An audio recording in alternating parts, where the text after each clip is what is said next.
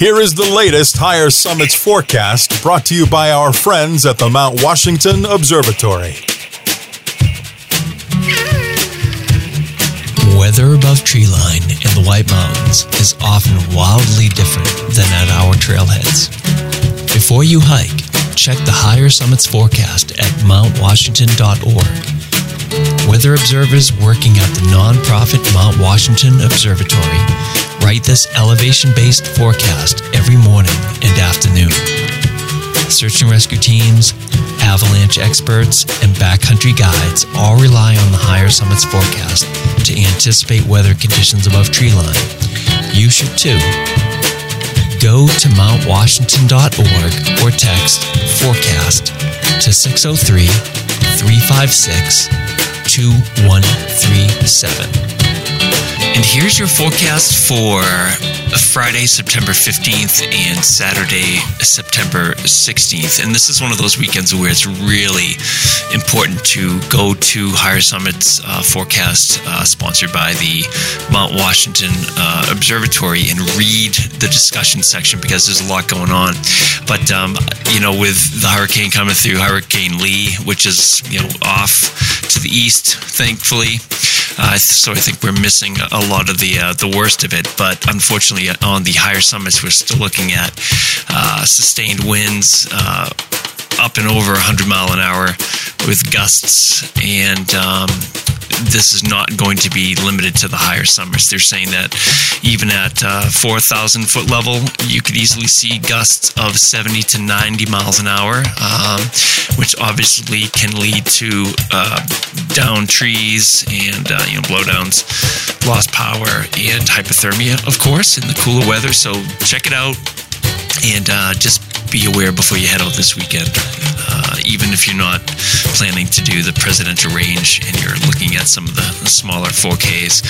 Alrighty, so for Friday, in the clear under increasingly cloudy skies, mid 40s with winds shifting north northeast at 25 to 40 miles an hour, increasing to 35 to 50 miles an hour, with a wind chill 15 to 25 above, rising to 25 to 35 above. So again, make sure you're also packed for that colder weather. Friday night, starting in the clear under cloudy skies, then trending into the clouds. Slight chance of rain showers after midnight low in the mid 30s with a wind northeast at 35 to 50 miles an hour, increasing to 50 to 70 miles per hour with gusts up to 85 miles an hour. Wind chill falling to 15 to 25 above. And here's Saturday in the clouds with rain showers. Rain showers could be heavy times in the afternoon with a high in the lower 40s. Winds northeast shifting north at 60 to 80 miles per hour with gusts up to 95 miles per hour, 85 to 105 mile an hour, with gusts up to 120 miles per hour midday, and then 70 to 90 miles per hour with gusts up to 110 miles per hour late, with a wind chill of 15 to 25 above, rising to 20 to 30 above. All right, take care. Be safe out there.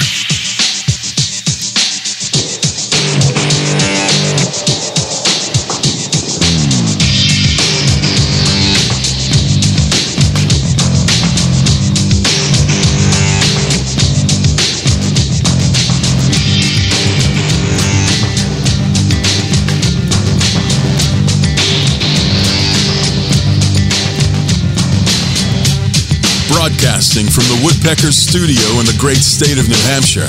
Welcome to the Sounds Like a Search and Rescue podcast, where we discuss all things related to hiking and search and rescue in the White Mountains of New Hampshire. Here are your hosts, Mike and Stomp.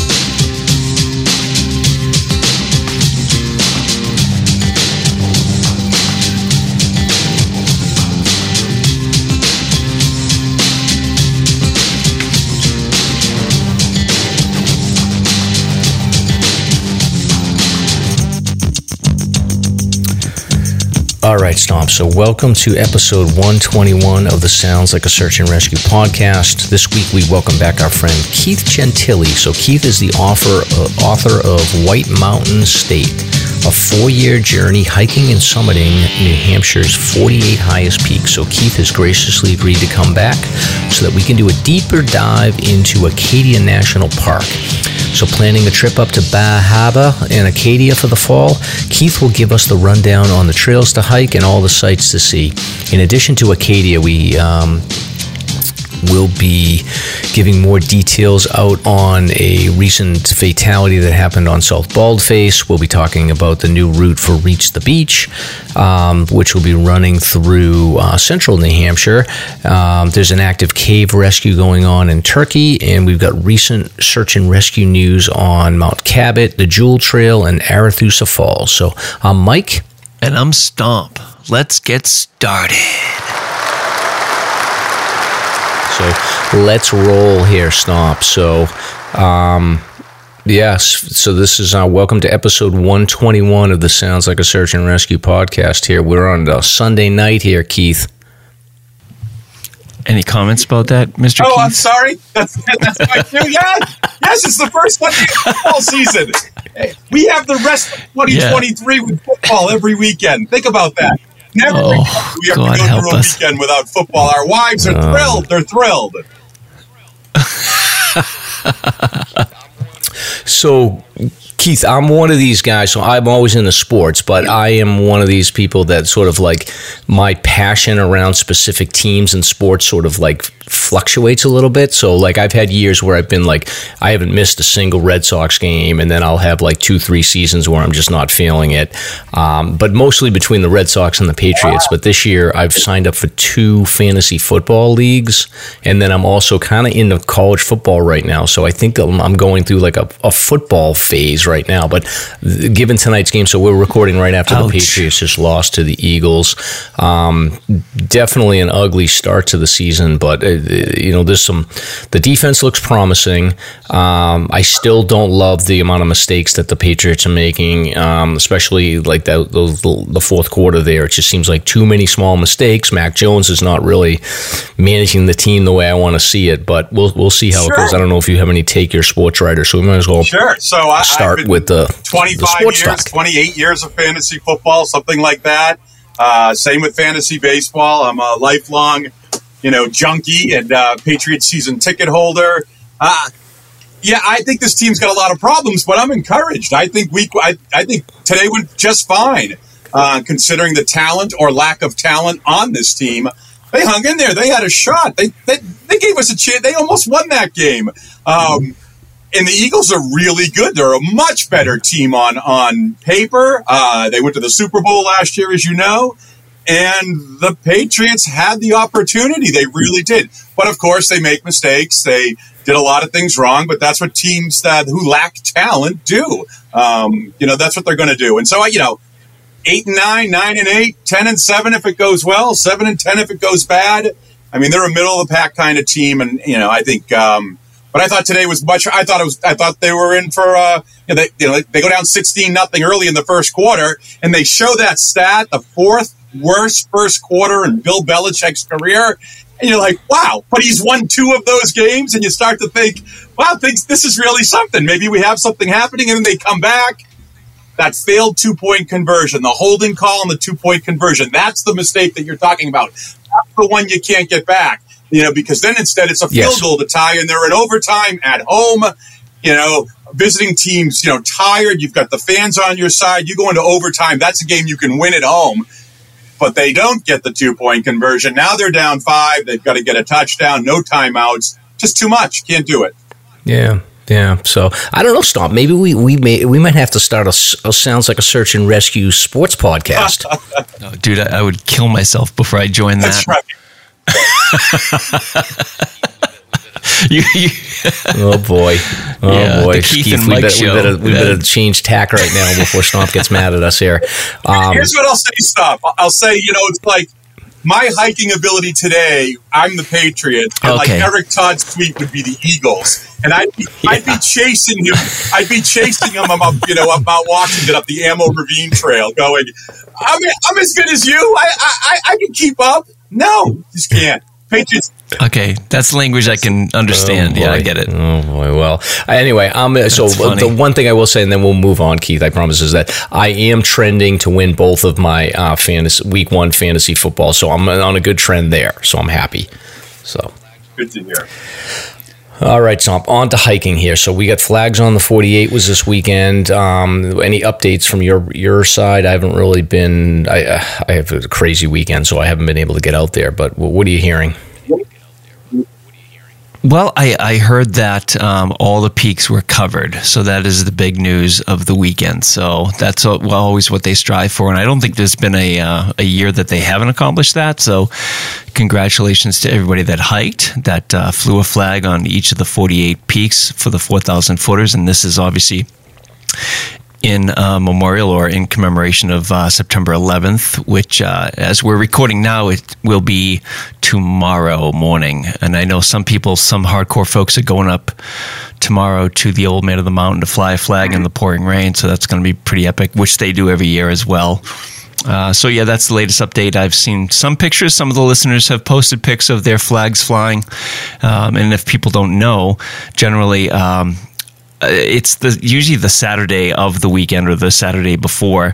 Um, people will go up with these giant PVC poles and hoist flags up on top of the summits. And uh, some years you have the uh, New Hampshire Army National Guard do flyovers and things like that. But it's a very patriotic event, and uh, it's it's uh, very touching.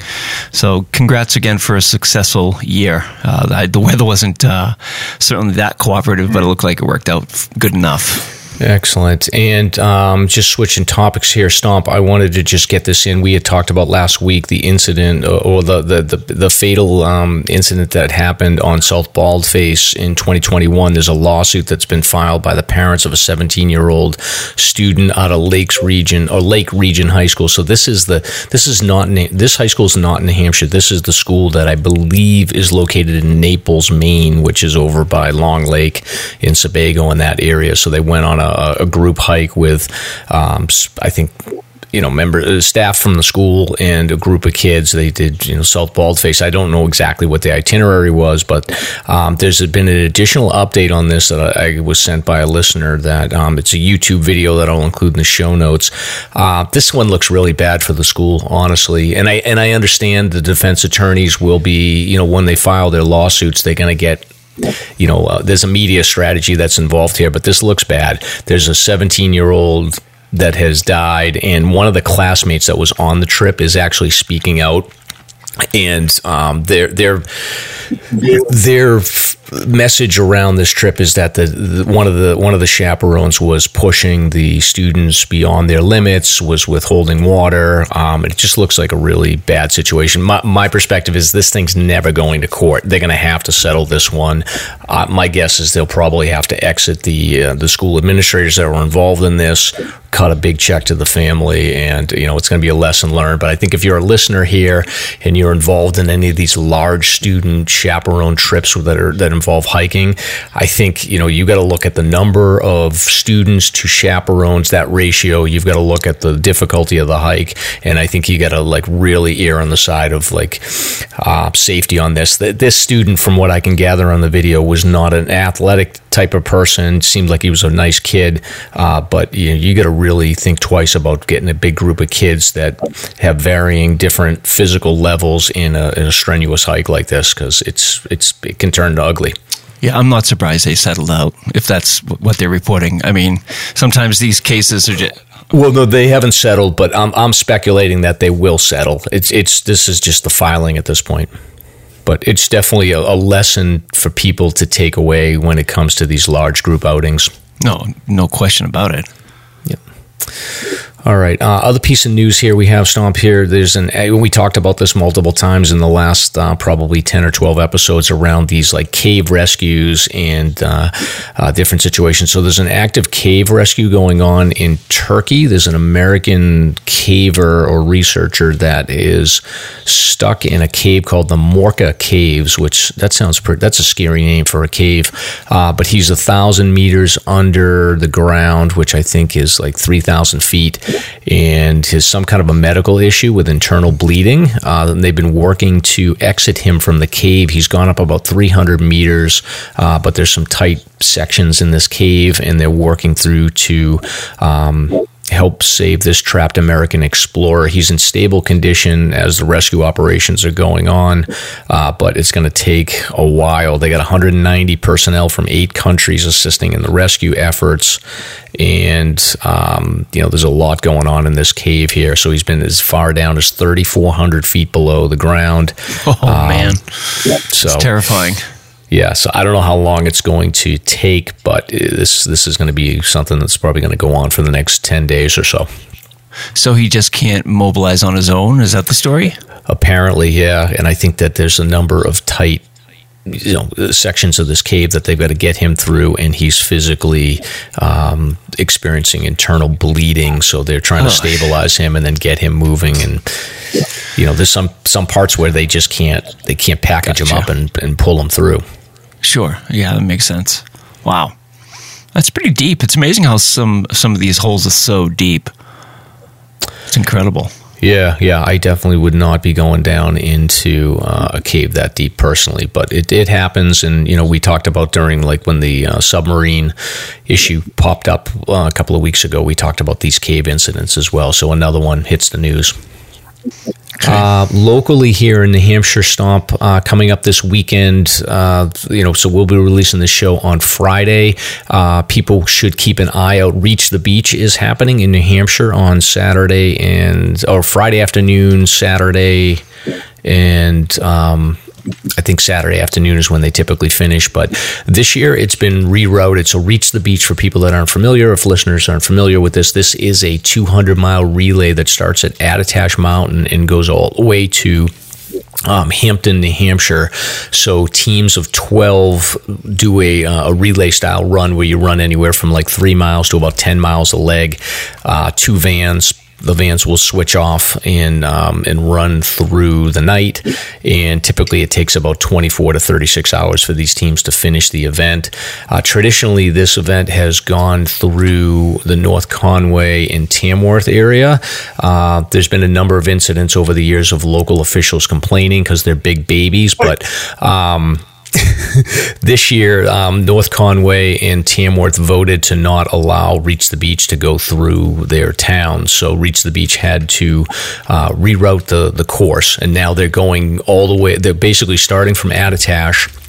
They're going to go up 302, turn down Twin Mountain, and run through. Um, run through Franconia, so they're going to be running on the the bike paths in Franconia, and then following Route Three down into the Lakes region. So anybody in those areas of Plymouth. Um, your neck of the woods stomp just has to be aware that Reach the Beach is going to be coming along Route 3 probably on f- late Friday afternoon into Friday evening. Okay, good to know. We'll, we'll keep a, a lookout. Yep. So it's going to be unfortunate. I think that um, there's going to be, you know, I don't know from North Conway's perspective, but apparently they don't want them going through there. It does get a little bit messy on West Side Road and on Tapassa Conway.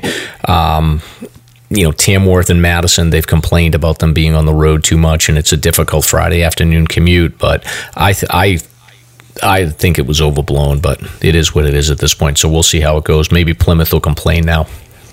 You've done the race yourself, haven't you? Yeah, probably about seven times. Wow. So wow. I won't be doing it this time because I'm, I'm going to be traveling, but I'm looking forward to maybe doing it next year on the new route. Nice. Yep. All right, Stomp. Next one we have here to just keep going on this theme of news is hiking trails are for people. Uh, a GMC Canyon pickup truck got stuck at 14,000 feet in Colorado. Oh so um, somebody took a wrong turn, kept going on this this road, this trail that they thought was a road, and eventually this truck got stuck like just below fourteen thousand feet on a trail that is. Um, I guess it bypasses like four 14,000 footers, but uh, it's not really much for, for trucks. But they got a Bobcat out there to pull the guy out, and I guess the truck is back to normal. It had Alabama plates, it was in Colorado, so it's not surprising that that's what happened. Come on. How do you make a mistake like that? Yeah, That's it's- crazy. Yeah, it is nutty. It is nutty. So I'll include the the link to the article. It's got a bunch of great pictures. Actually, matter of fact, if I would GMC or GM, you know, I would probably pull some of these pictures. You know, don't don't tell anyone that it's stuck, but just look. It looks good up there. Roll Tide. It did get up there. Roll Tide. It can handle a 14,000 footer. Yeah, but it's like an yeah. Uh, oh, is it Alabama or Arkansas? I apologize. It may, may be Arkansas. Arkansas. Oh, all right. Yeah. Yeah. So no roll tide, unfortunately, but it's a, you know, the Bobcat got it out and it's, I guess, on its way back to going on normal roads. So don't take a wrong turn. We've definitely had that issue with like people turning up Jefferson Notch Road in the winter by mistake and, you know, it can happen to anybody. This is actually a, an interesting subculture because it mentions here that a volunteer organization called Colorado 4x4 Rescue and Recovery uh, came to the rescue and, and got the truck out. So that's a really interesting YouTube subculture. And there's some channels called, uh, there's one that in particular, Matt's Off Road Recovery, where they're out in Arizona in the deserts and uh, dragging people that get stuck out there. But if anybody's interested for uh, a good good video watch. Look up uh, some of these channels on YouTube. It's a riot. Uh, yeah, it's incredible. The the machinery they have to get these cars actually out is so impressive. Yeah. There's like, um, it sounds like there's like a search and rescue group for every type of scenario. Yeah, including dumbasses from. Yeah. Oh, never mind. Sorry. Now, do you think you could get your Tacoma up there, Stomp? Oh yeah. Uh, that's questionable, but I, I I guess I'd give it a shot. Honestly, I thought that we were going to need a rescue. Remember, remember when we went down Sandwich Notch Road in your Tacoma? And Oh, yeah. It was like completely iced over. I thought we were going to need a rescue. yeah. Oh yeah. That's a bad one. That is a bad one for sure. Keith, in all your travels, what's the worst like driving predicament you've ever gotten into? Have you ever gotten into Oh, any yeah, issues? Sure. The Maine six pack is such an adventure. Uh, Elephant, when we were doing Elephant, that road up there, there was a bridge that, or, or like a uh, culvert that was washing out. And, you know, it's, you've got to make decisions. Are you going to try and go or are we going to park and walk further? And there were a couple on the Maine six pack that were real sketchy. Um, you know, for the, for folks out there who who have, who have chased that hundred highest, the New England hundred highest, you, you get up on those logging roads, and anything is, uh, you go around a corner, you just don't know what's waiting for you. And it was unlike anything in New Hampshire. I mean, this is northern Maine, north of Rangeley. Uh, yeah, and, and Elephant is the one that, that, that rings a bell the most. Uh, just between weather and washout, uh, just crazy, crazy. And those logging roads, there's no signs, right? You have to just sort of go by map as you're driving. Yeah, yeah, you're not gonna. You, you, and trail reports, and where where other people have parked previously, and it's all uh, moving parts. You know, on any given time of the year, you might be parking, you know, a half mile from the trailhead, or maybe you can get to the trailhead. It just depends on either your vehicle, how aggressive the driver is, weather, uh, and and a combination of all those things. Yeah, I haven't played around much in Maine. I mean, I've done a little bit, but like probably the sketchiest road that I've been on was when I went up to do the 52 with the view hikes in the far north, and I had to go to Magalloway. Um, that road down there. I had a I have a four, I had a Jeep Cherokee at the time, and you know it's a four wheel drive. But even then, I was a little bit sketched out by the road. Yeah, it's uh, you know, you, you're you're trusting some elements because you know other people have been here before you. You're like, well, they've made it. We can do this, but it's always you know it just changes day. You know, it's day to day, day to day on some of the, the way those roads are built. Yeah, you get a rainstorm and you're going to get rutted Yep. out, and it's going to get ugly. So, all right. Um, next up here, Stomp, you wanted to put in a plug here. Our friend Al sent this in, and you wanted to just make sure that if the listeners weren't aware, that they should be checking out the Trek. So, there's a number of different websites that we go to to get resources. Like I always talk about um, Philip Werner, the Section Hiker website. Um, the Trek is another one of these sites, Stomp. So, do you want to just sort of give your your perspective on this? Yeah, it's it's very simple. It's a resource for through hikers, and they emphasize the Appalachian Trail, the Continental Divide Trail, Pacific Crest Trail, and they post articles uh, relevant to those three uh, courses. They have podcast links, resources. They have a blog, and uh, people can post uh, updates on their adventures. So it's a really nice resource for people that are uh, adventuring on these long, longer through hikes. Yeah, and one of the the my favorite things to do when I'm when I do need to utilize the trek.com is um, or I think it's the trek.co. Anyway, whenever I have to utilize the trek, um, their survey. So they run a survey every year of through hikers. I think on the Appalachian Trail and the PCT, and they they they survey them about everything. You know, what are the what trail runners versus boots? What's the brand? The tent type, the hammock types, trekking poles, basically any type of gear that you can imagine for a through hike, they will survey. So you can actually go on and look at the Trek surveys, and it'll tell you like, okay, what's the best brand of a down jacket that the Appalachian Trail through hikers are using this year. So it's really helpful when you're trying to like shop for gear and make a decision on, you know, what kind of stove do I want to buy.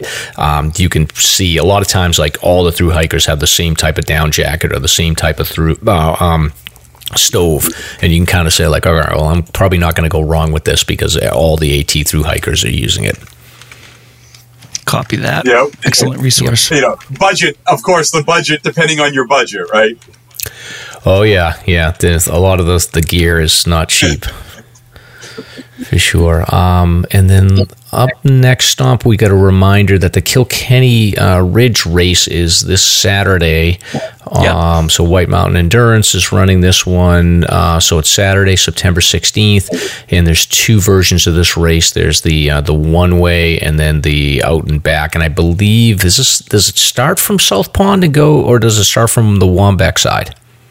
Uh, I honestly don't recall. Uh, I think it's, I want to say long, but I am not 100% certain. But I just wanted to mention because it is the last in the series. Uh, they've had several races this summer, and they've all been. Uh, s- completed safely, thank God, and uh, looks like the weather's going to be pretty decent.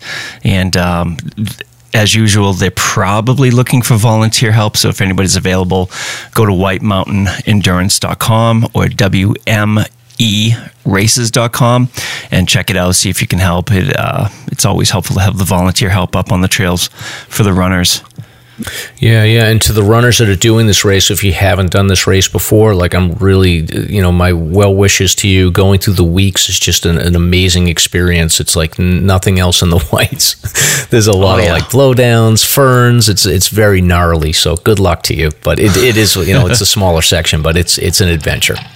Absolutely. Yeah. Um, oh, it right, does say it does say South Pond actually. Oh, Okay, yeah. great. So starts from the north. Hey, what's that sound? It must be time for the pop culture segment with Mike and Stomp.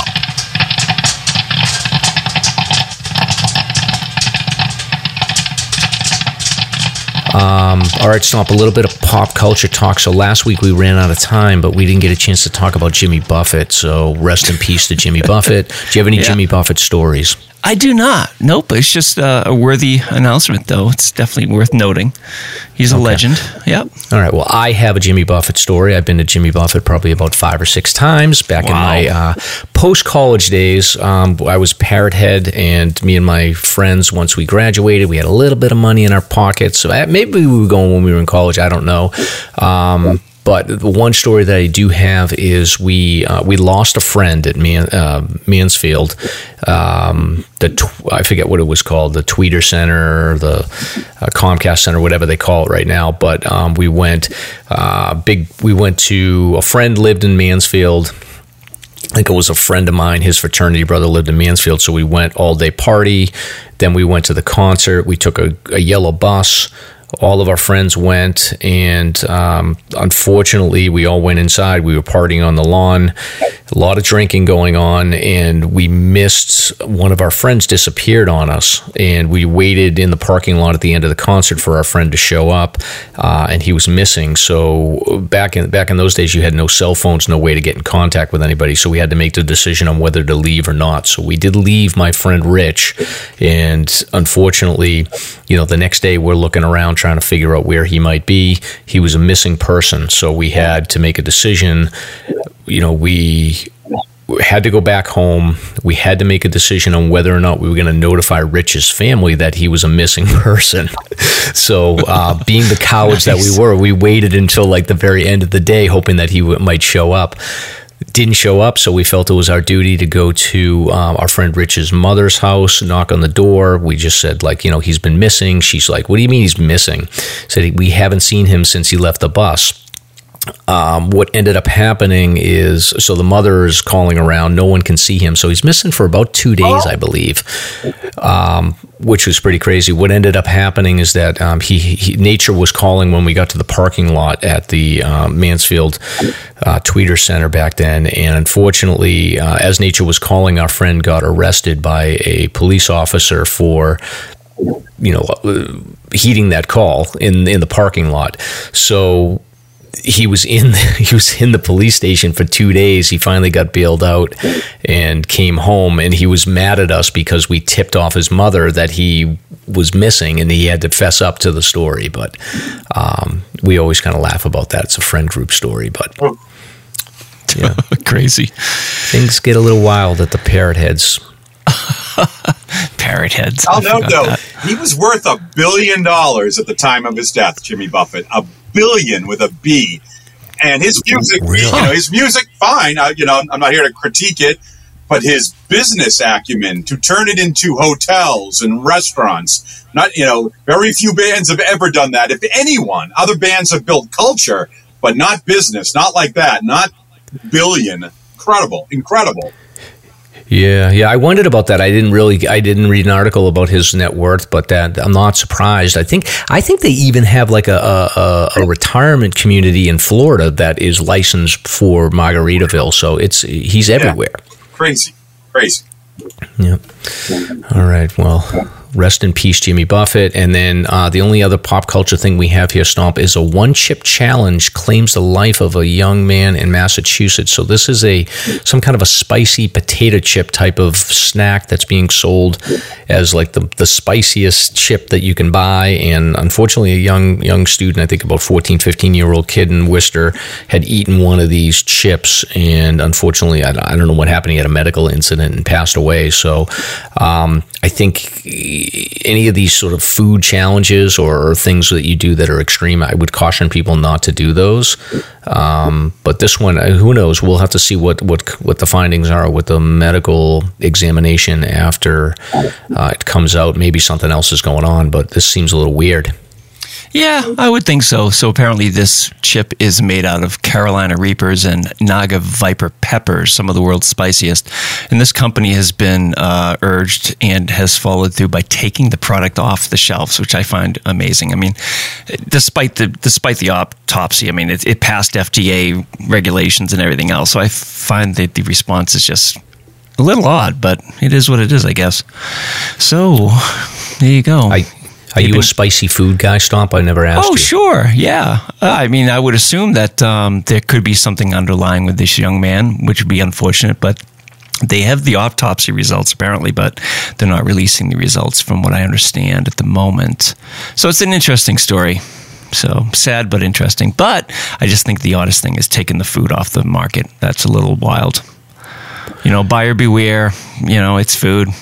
They they had warnings up ahead of time not for kids to even go near it, but uh, apparently the advice wasn't heeded. But yeah, interesting. Yeah, I like spicy food, but I don't know about um, a cra- crazy spicy chip like that. Oh, but well, it might put a kink in uh, the Hot Ones YouTube channel too, where they True. have the celebrities eating all the hot stuff. True, true. All right, Stomp. um, you, I think we're up for an ad right now. Do you want to? Um, yes, sir. Yes. Ahead? We have a sponsor, VaucluseGear.com. Do you have a sweat problem? Uh, Keith, yeah? No? I'm guessing you do. Keith, I, I, would guess he's more likely to be a sweaty guy than not. Just, just uh, he gives off that vibe. yeah. yeah. Oh yeah. All right. Well, big guy sweat. Sweat. Yes. Okay. Okay. Well, this ad is for you then. Okay. Sweat can be extremely uncomfortable on the trails. Plus, sweat is a serious risk factor. As your clothes get wet, your core temperature can dramatically fluctuate. This can result in hypothermia, heat exhaustion, and dehydration. We've got good news at Slasher for you. There is a piece of gear that solves the sweat problem Vaucluse's ultralight ventilation backpack frame. The frame is a backpack accessory that easily installs in your favorite pack sized 15 liters up to 65 liters and creates a ventilating airflow gap between you and your pack. It's also ultra light, weighing less than a pair of socks at over at just over three ounces. Whether you're hiking in hot or cold temps, the ultralight ventilation backpack frame is a real game changer when it comes to airflow and ventilation. So, visit VaucluseGear.com to order an ultralight ventilation frame today. Use promo code SLASHER, S L A S R, to enjoy a $5 discount. Plus, let them know that Mike and Stomp sent you. So yeah, those are flying off the shelves, which is really cool. Anybody interested in slasher stickers, be sure to check out Ski Fanatics off of exit 28 in Campton, New Hampshire, or off of Dascombe Road, Route 93, Massachusetts, in Andover at Spinner's Pizza Parlor. And there you can say hi to pop, dolls and pops and get your sticker. And they'll even let you take a selfie. They were super cool. Uh, advertise. advertise with Slasher. Anybody interested in promoting their stuff, uh, whatever it may be, get a hold of us and we can give you our advertising plans. And um, that is it. Stomp, I was thinking as you're reading that ad, like the next time that you create like your new EDM music, Airflow Gap would be like an awesome name for a song. Airflow Gap, or, right? or, a, or, a, band itself, or a yeah. DJ name, DJ yeah. Airflow, yeah, Airflow Gap. Gap. yeah, I feel like that would be a a good one. So anyway, mark that down. Okay. Uh, all right. This is the part of the show where we talk about drinking beer. I've been drinking beer all weekend, and I'm not drinking any right now. It's been a rough weekend. Um, oh, you guys drinking anything? I am. I am drinking a Treehouse in perpetuity because in honor. Go ahead. Go ahead. Okay. All right. In honor of tonight's topic, Acadia National Park. What makes in, perpetu- nice. in perpetuity special? Not only the taste, the IPA, the haze, the juice bombness of it, um, but the artwork features Sand Beach from Acadia National Park at night, a couple standing on Sand Beach. Just a stunning beer can art that Treehouse is known for. Um, so that's what I'm drinking tonight. And uh, cheers to you, gents, because look at that. It's a great looking beer. Great looking. You got a fancy glass too. So, ironically enough, Keith, I rushed home. Oh, yeah, that's beautiful. That's the beach. That's the side. yep, it's good.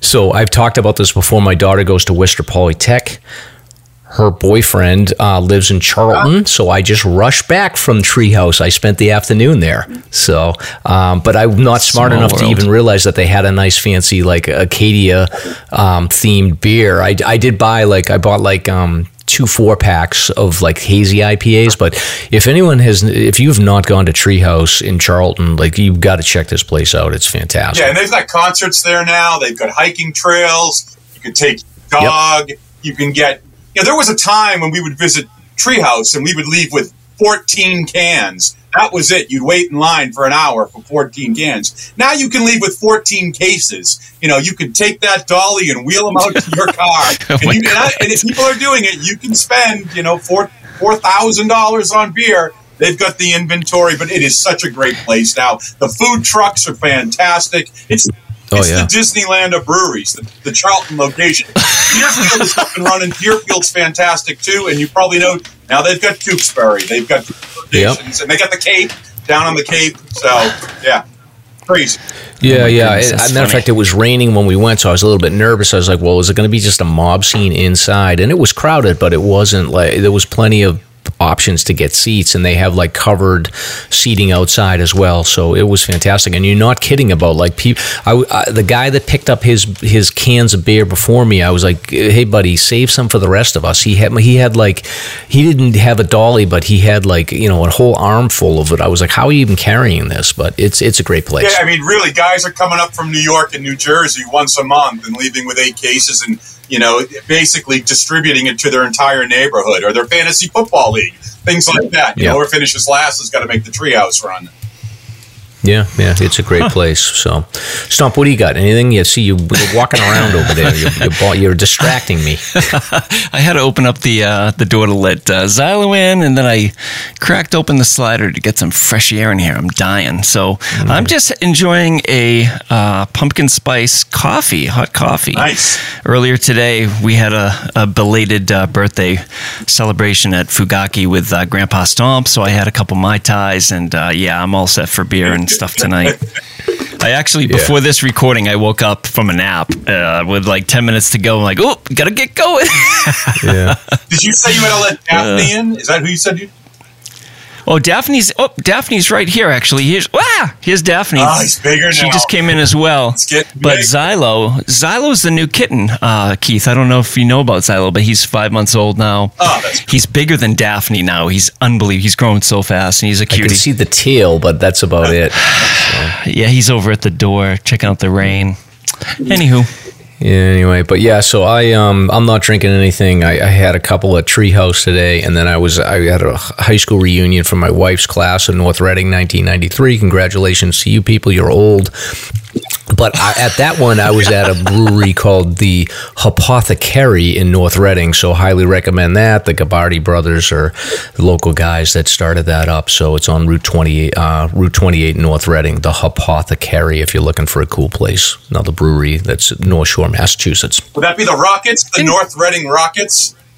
Nope, that's the Reading Rockets, the North Reading Hornets. Ah, jeez. The Hornets My wife, will sting you. my wife is from Wilmington, so she's from that area. I know Tewksbury and Yes. Redmond, Wilmington are the Wildcats. Uh, Oh yeah. Yep, yeah, they're the border town. So, anyways, there's a lot of good breweries around. Uh, so, Treehouse and Apothecary. Um, Stomp, any recent hikes for you? No, sir. I, I had uh, some search and rescue training this weekend, and then there was actually a search and rescue call, so that ate up every second I had. Um, and I've been busy tweaking all this gear still, so that's been good though. Yeah.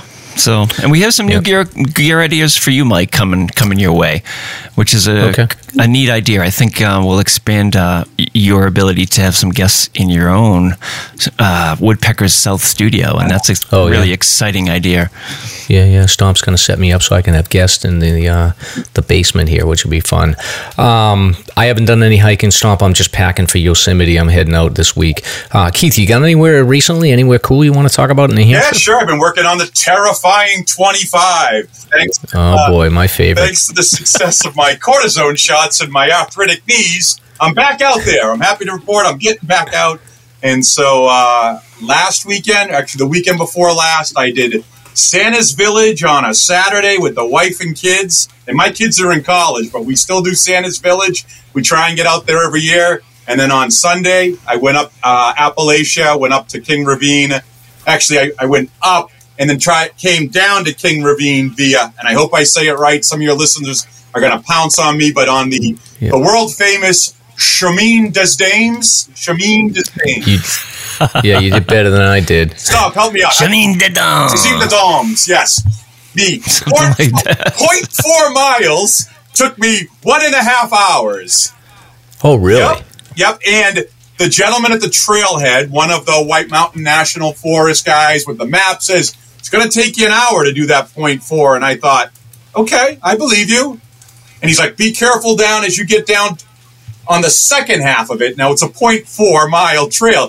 He's like, as you get down on the second half, point two down, he's like, it's easy to lose that trail. And I was with my knucklehead nephew, and we lost the trail. I was chasing him, and I'm, Josh, you got to stay left. And he kept going right, you know, because you're, it's really tough. Um, it's a demanding trail. It drops about a thousand feet in point four, and it, it's earned its spot. I mean, it's it's something. It was uh, and one thing that has never happened to me in my all my hiking, and uh, I ended up somewhat vertical, or, or you know, like like just making a move, and a full Nalgene bottle slid out of a pocket in my in my backpack in my uh, my Osprey, you know, uh, Talon thirty three. It got out of a pocket that nothing has ever fallen out of, but it was a full bottle, so it was you know it was heavy. And when I was upright or oh, flipped, and it, it slid out, and it went through cracks and crevices. I Yeah. never heard it land. I lost it. I lost it, and uh, and I lost a full bottle of water. You know, I don't know, three miles, three miles from the trailhead, and that was. Uh, yeah, we were going to go up. We were thinking about going up to Thunderstorm Junction, Thunderhead Junction, Mhm. and uh, we ended up not doing that. We ended up going back to Appalachia, but I but we checked off that trail, which was nice. Got it. Yeah, I think when I did that trail for the Terrifying 25, I actually went. I started Great Gulf, went up Madison Gulf, came down Chamine des Dames, and then back up the Great Gully, and then um, came Des around. That was a long Yes. day, though. Huge. Yeah. Oh my but yeah, God. That Chamine des Dames, that is a steep. And the problem with that trail too is that it's it's um there's a lot of like you got to kind of like jump from one rock to the What? other. You're probably a taller guy than I am, but I, I had to like jump down uh, a couple of times. I don't really like doing that because that's where you you know you twist an ankle, you you blow your knee out. It's not fun. The ladies' path, by the way, if you're translating in Fran- French, I learned. I learned from a fellow hiker the ladies' path. And, uh, Yes. so yeah. Do you know what my uh, oh you know what my favorite T twenty five is? Storyland. that should be an elective, right? Elective T twenty five. right. yeah. oh, so that's actually I'm curious, Keith. So you so you take your adult kids to Santa's Village. So we actually I did the um, nostalgia night at Storyland with my oldest daughter and her boyfriend and and and my wife. But um, we always sort of had a, a preference for Santa's Village over Storyland. I like them both, but I like Santa's Village a little bit better. What was it like going there with uh, with the with the kids when they're adults? fantastic. It's better than ever. And this one was really emotional, really special because they're retiring the Ru- Rudy's roller coaster, the Rudolph roller coaster.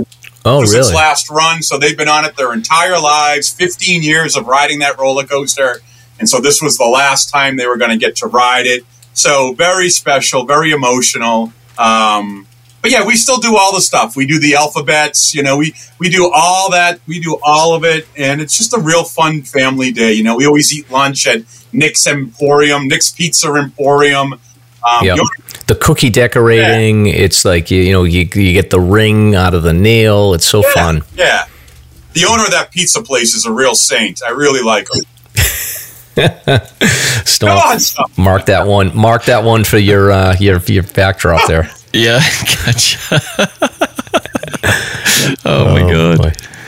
Okay, so uh, not a lot of hiking for either one of us, but Keith did something fun, so that's great. Stop Yeah. notable listeners, notable hike of the week. Yes, since we only uh, have been away from the microphones for a couple days, we have one, and it was submitted by the captain, Chris Wright, Tracy Morgan, Susan Blundell, and the Teal Goat. They tackled the captain, which is my favorite hike in the Whites, or should I say bushwhack. So they they gave me the rundown. They were at the summit of Carrigain and bushwhacked off the summit southwest towards the summit cone of uh, the captain. And the captain, as some will know, is just a, a a beautiful crag that is nestled between the Hancocks and Mount Carrigain. And you can either approach it off the summit as they did, or you can approach it from Sawyer River Road. And you just go right to the end where it's gated and uh, jump out and hike in. And from, from that approach from the road, it's more or less a herd path and an old trail that was abandoned. So they hit the captain, they came down, they found the uh, climbers camp that Jimmy Chiger and I pimped out with rocks and like fire pit and all that stuff. And then they uh, made their way out through the strainer of Brooks. And uh, yeah, cool adventure. I guess they were up there for quite a while uh, as Captain Chris was digging through the uh, register book, looking at all the names of people up there. And they were like, Chris, we got to get going. Damn it. Let's go. Let's get moving. So congratulations, guys. That is a super cool hike. And uh, I, I can't wait to get back up there again sometime or another.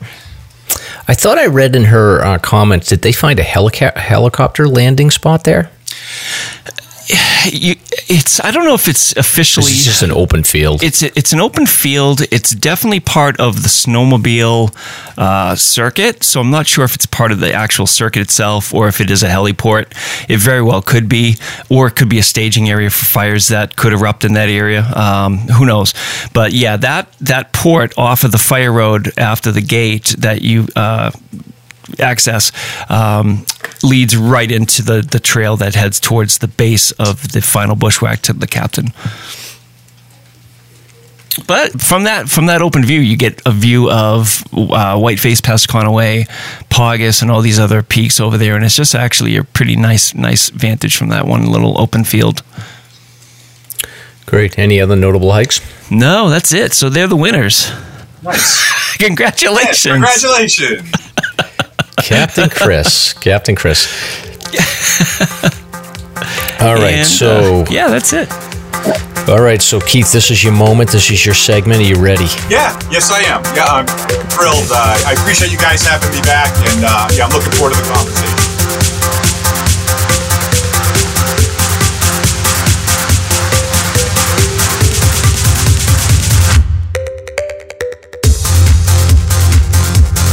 Time for Slasher's Guest of the Week. Very cool. Very cool. Very, very, very, very, very, very, cool.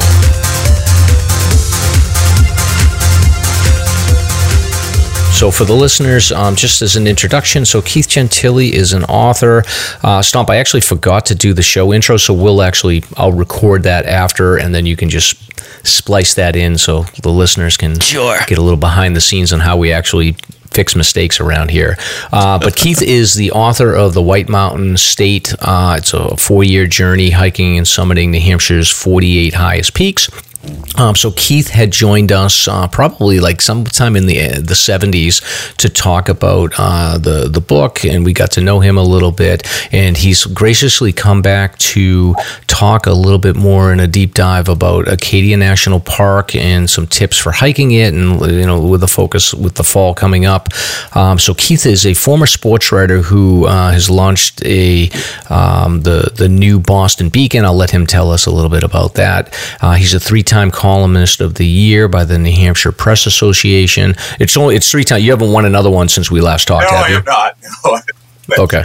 All right. And um, the New Hampshire Press Association named Keith a serious columnist of the year in 2021 and also named the Beacon a distinguished newspaper. So um, he's an avid New Hampshire hiker and uh, he's got a lot of experience in Acadia. So, um, what have you been up to, Keith, since we last spoke with Yeah, you? Yeah, so I joined you guys. I believe it was in December uh, of, of last year, and the book had just come out, and it was really the first the first time I ever talked about it publicly. So, one, thank you for taking a chance on me, or kind of giving me an opportunity on the front end to talk about the book. Today, nine months later, I've been on a book tour. I've done over twenty events. We've sold over a thousand copies. I've got a pretty good. Uh, bank of reviews on Amazon. I think I've got 39 reviews on Amazon. And, and Oh, wow. so between doing the book events and the book tour, which has included libraries, New Hampshire libraries, bookstores, I did Pinkham Notch, uh, Visitor Center, and, and some other unique events. It's really given me a chance to not only talk about the book, but talk to people who've either read it or looking forward to reading it, who have given it as a gift. Um, it's really been it's been very rewarding and very um, and interesting. You get to meet people who have either hiked the 48 or are thinking about the 48. They're gifted the book to their father or their son, and, and I get to write these great inscriptions. They ask me to write things. You know, could you send? You know, could you wish my son good luck? Could you tell him to be safe? Could you? You know, congratulate my dad on his 48, things like that. And it really nice. And I've had people say very inspirational things back to me. The, I had a 94 year old gentleman uh, Thursday night in Wilton at the library in Wilton, New Hampshire. He slept through part of the presentation. 94. but, but it was over. He walked up to me, shook my hand, and said, Yeah, you made me remember things I never thought I would remember. You made me remember what it felt like to be on top of a mountain. And it really made me feel good. Um, and there's been a lot of those little experiences. Even at the AMC Awards dinner in the spring, I had a guy who had read my book and said it really changed the way he looked at the mountains. Took a picture of me with his daughter. So there's been some really, you know, nice, unique experiences like that. Great, yeah, and it is a great book, and I think that uh, anybody who is into hiking or they're thinking about getting into hiking should should check it out for sure. I think that uh, I've got a big library and a big collection of books, and um, you know, it gives a, a good perspective on New Hampshire hiking, 4,000 footers. And, um, you know, we've had a great, uh, great time getting to know you, Keith. Um, what, I guess to start off with in this segment, what I wanted to ask you is with the focus on New Hampshire to start with, as we go into the fall, Stomp and I have been like giving people advice on like cool stuff to do in New Hampshire. Some of it's been hiking related, some of it's been non hiking related. Uh, but from your perspective, do you have anything that's like non hiking related that you would, you know, give people as a tip to check out in the fall? And then behind that, can you give your perspective on some some great fall hikes, maybe for like newer hikers? Sure. So, you know, with a focus on the White Mountains, of course, some of the obvious things to do, um, they're cliches for a reason. So I still drive the Kanc, you know, make that drive. Just don't do it on a Saturday, you know, don't do it on Columbus Day weekend. Stay away from the traffic. But get out there and drive the Kanc. If you drive the Kanc, stop at Loon, ride the chairlift up to the top of the Loon, do that little walk, go see the pond, go do the caves. That little adventure they take you on on the top of Loon. It's great for families of all ages. Uh, if you've got kids, there's a snack bar up there. Get the kids some ice cream or some M and M's. Um, same thing with like Bretton Woods. Go up to Bretton Woods, ride that chairlift, have lunch on top of the mountain. These are non-hiking things. Uh, the Cog Railway, of course, but also the North Conic North Conway Scenic Railroad. Like these are things you don't need to be a hiker to do, and you can really. Uh, Attitash has things you can do. The zip line at Wildcat. There's so much up there that gets you outside. Uh, and, and, you can really soak up fall. I mean, that's really what it's about. Get, get, not just getting outside, but getting out of your car. You know, there's all that driving you can do, and I'm a big fan of it. And my wife and I do this a lot. We we go for drives up in the White Mountains just to see it. Um, you know, it's an hour and a half to two hours for us. And then I would I would remind people if you are driving, try to get through all three notches. You know, Franconia Notch is the obvious one. You've got Cannon, you've got Lafayette and Lincoln, but you got to get through Crawford Notch. You know, go look at the Mount Washington Hotel, take your photos, but you got to get to Pinkham Notch too, and you got to, you know, you got to drive all the way to Gorham. Maybe have lunch in Gorham, go to Salt Pub or whatever your favorite place is up in Gorham. And and when you make all those three, and I'll tell you, tack on Evans Notch if you're willing to go a little further east. You know, for folks who are really yeah. adventurous and want to see less people, those would be the, the obvious thing as a beer drinker, you know, hit the breweries, go to Littleton, go to Schilling and have a beer on the river, or go to Bethlehem, go to Rek'-Lis, you know, and have a beer on the outside. That, that garden area at Rek'-Lis is keeps getting better. And you guys know they built the tasting room out back. The menus, it's the best chicken sandwich in the state of New Hampshire, in my opinion. I've had a lot of chicken sandwiches. Um, and so there's the breweries, all those things are, are all worth it. And then as far as hiking, I would say, um, I mean, there's so much to offer here, but I think I would, I would, if you're going to make one fall foliage hike, I would say I would recommend maybe the Webster Cliffs. Um, you know, it's not a 48er, there's less people, but the view of Crawford Notch, both north and south, in the fall, and you've got the two walls with the, with with 302 in between it. You're kind of like double dipping on foliage there. You you've got these two banks of orange and gold and reds, and then you know you can look down both the chute north and south, and so maybe go up if if if you can get up the Webster Cliff Trail. And I just say that you know everyone's hiking at a different, but yeah. I would go right up the Webster Cliff Trail, and if you need a 48er, continue on to uh, continue on to Pierce. Um, or Jackson and Pierce. I mean, there's more you can do if you want to make a bigger hike out of it. Uh, that would be that would be the, the, the hike that I would suggest. Um, just because once you get to that top of that cliff and you're hiking down the chute, you've just got the foliage forever. It feels like um, you know golds and reds and oranges and the and the, and the the, the notch is ablaze. I just think it's a wonderful late September, and I'd say late September into early October. You know, I'd say September 25th to October 15th, something like that for um, for the whites. And Every year's different. I realize there's plenty of places to track it. But if you want to mark your calendars, you know, I, I would say food for thought, something like that. Yeah, yeah, and you know that point about Evans Notch and driving up or down uh, 113 in the foliage. Like I, I do try to do that every year, and that is like an amazing drive. And a lot of times, like you, you're not going to run into too many other cars, so that is a good, good tip. From my perspective, I think like that the Webster Cliffs is a good one. I keep telling people um, for middle, middle sugar, Sugarloaf, and um, Pine Mountain are the two that's to me like because the thing I, I like about the the the the lower elevations is just sort of you feel like you're stuck in the middle of the foliage itself, even though you got those views a little bit. So, but those are all all good choices, I think. So, um, what's going on with the uh, the new Boston Beacon? Yeah, so uh, we're in our sixth year. Things are really good with the paper. Advertising is great. We're making money. Editorial content's never been better. Uh, the staff has been consistent, and the paper continues to win awards. But more importantly, it continues to be the paper of record in the town of New Boston, our little town of six thousand people here. I'm pleased to say that um, you know they, they they have embraced the paper. They they contribute to the paper. The community engagement with the paper is at an all time high. We've got you know contributions coming from the school system. The principal writes a column. We get contributions from the rec department, the library, the churches, the uh, historical society. So we've got content coming from all of the organizations in town, plus our staff. So we've got 24 pages a month, but we usually have about 20 different voices from our town. And these are residents, they're our neighbors, they're people contributing and, you know, sharing and working to make the town a better, more informed place.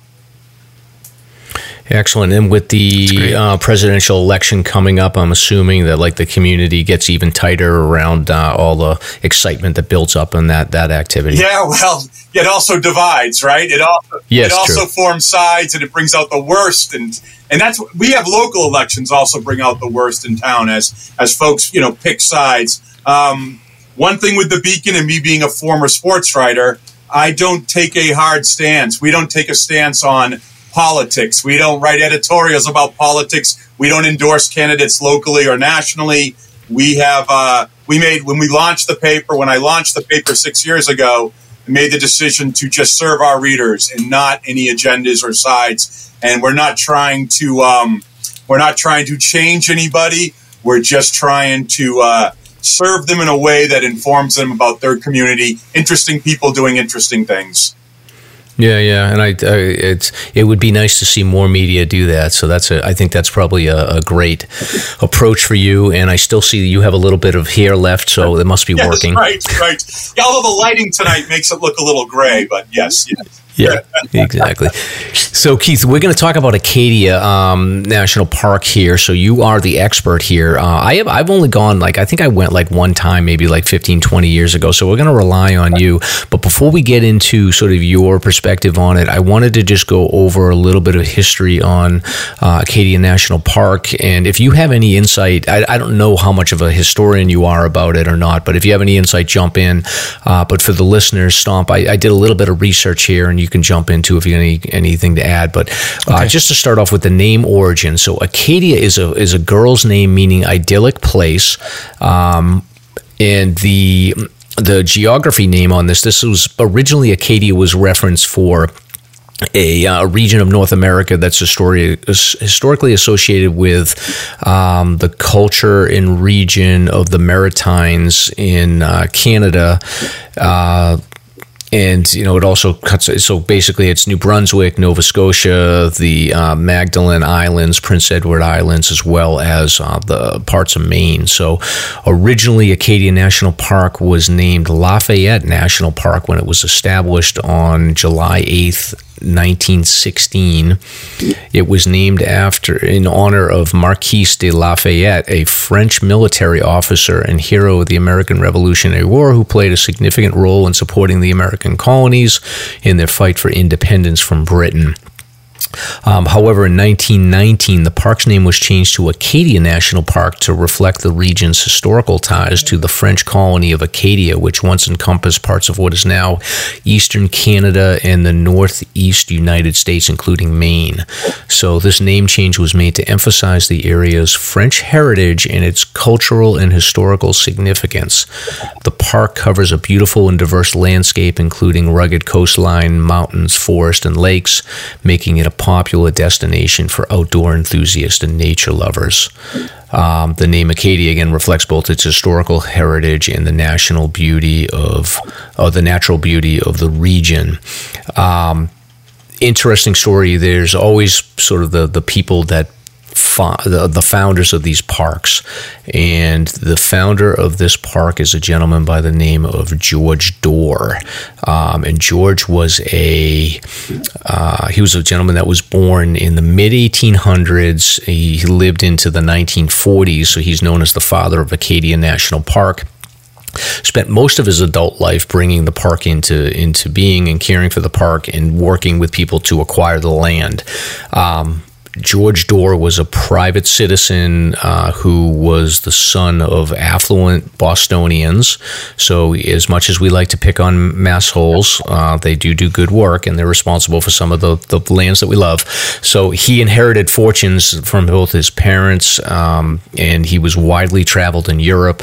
Uh, he was a gentleman scholar, Harvard University graduate, lover of nature, who first visited uh, Mount Desert Island, which is the biggest piece of Acadian National Park in 1868 on a vacation, and he said, "This is where I'm going to settle."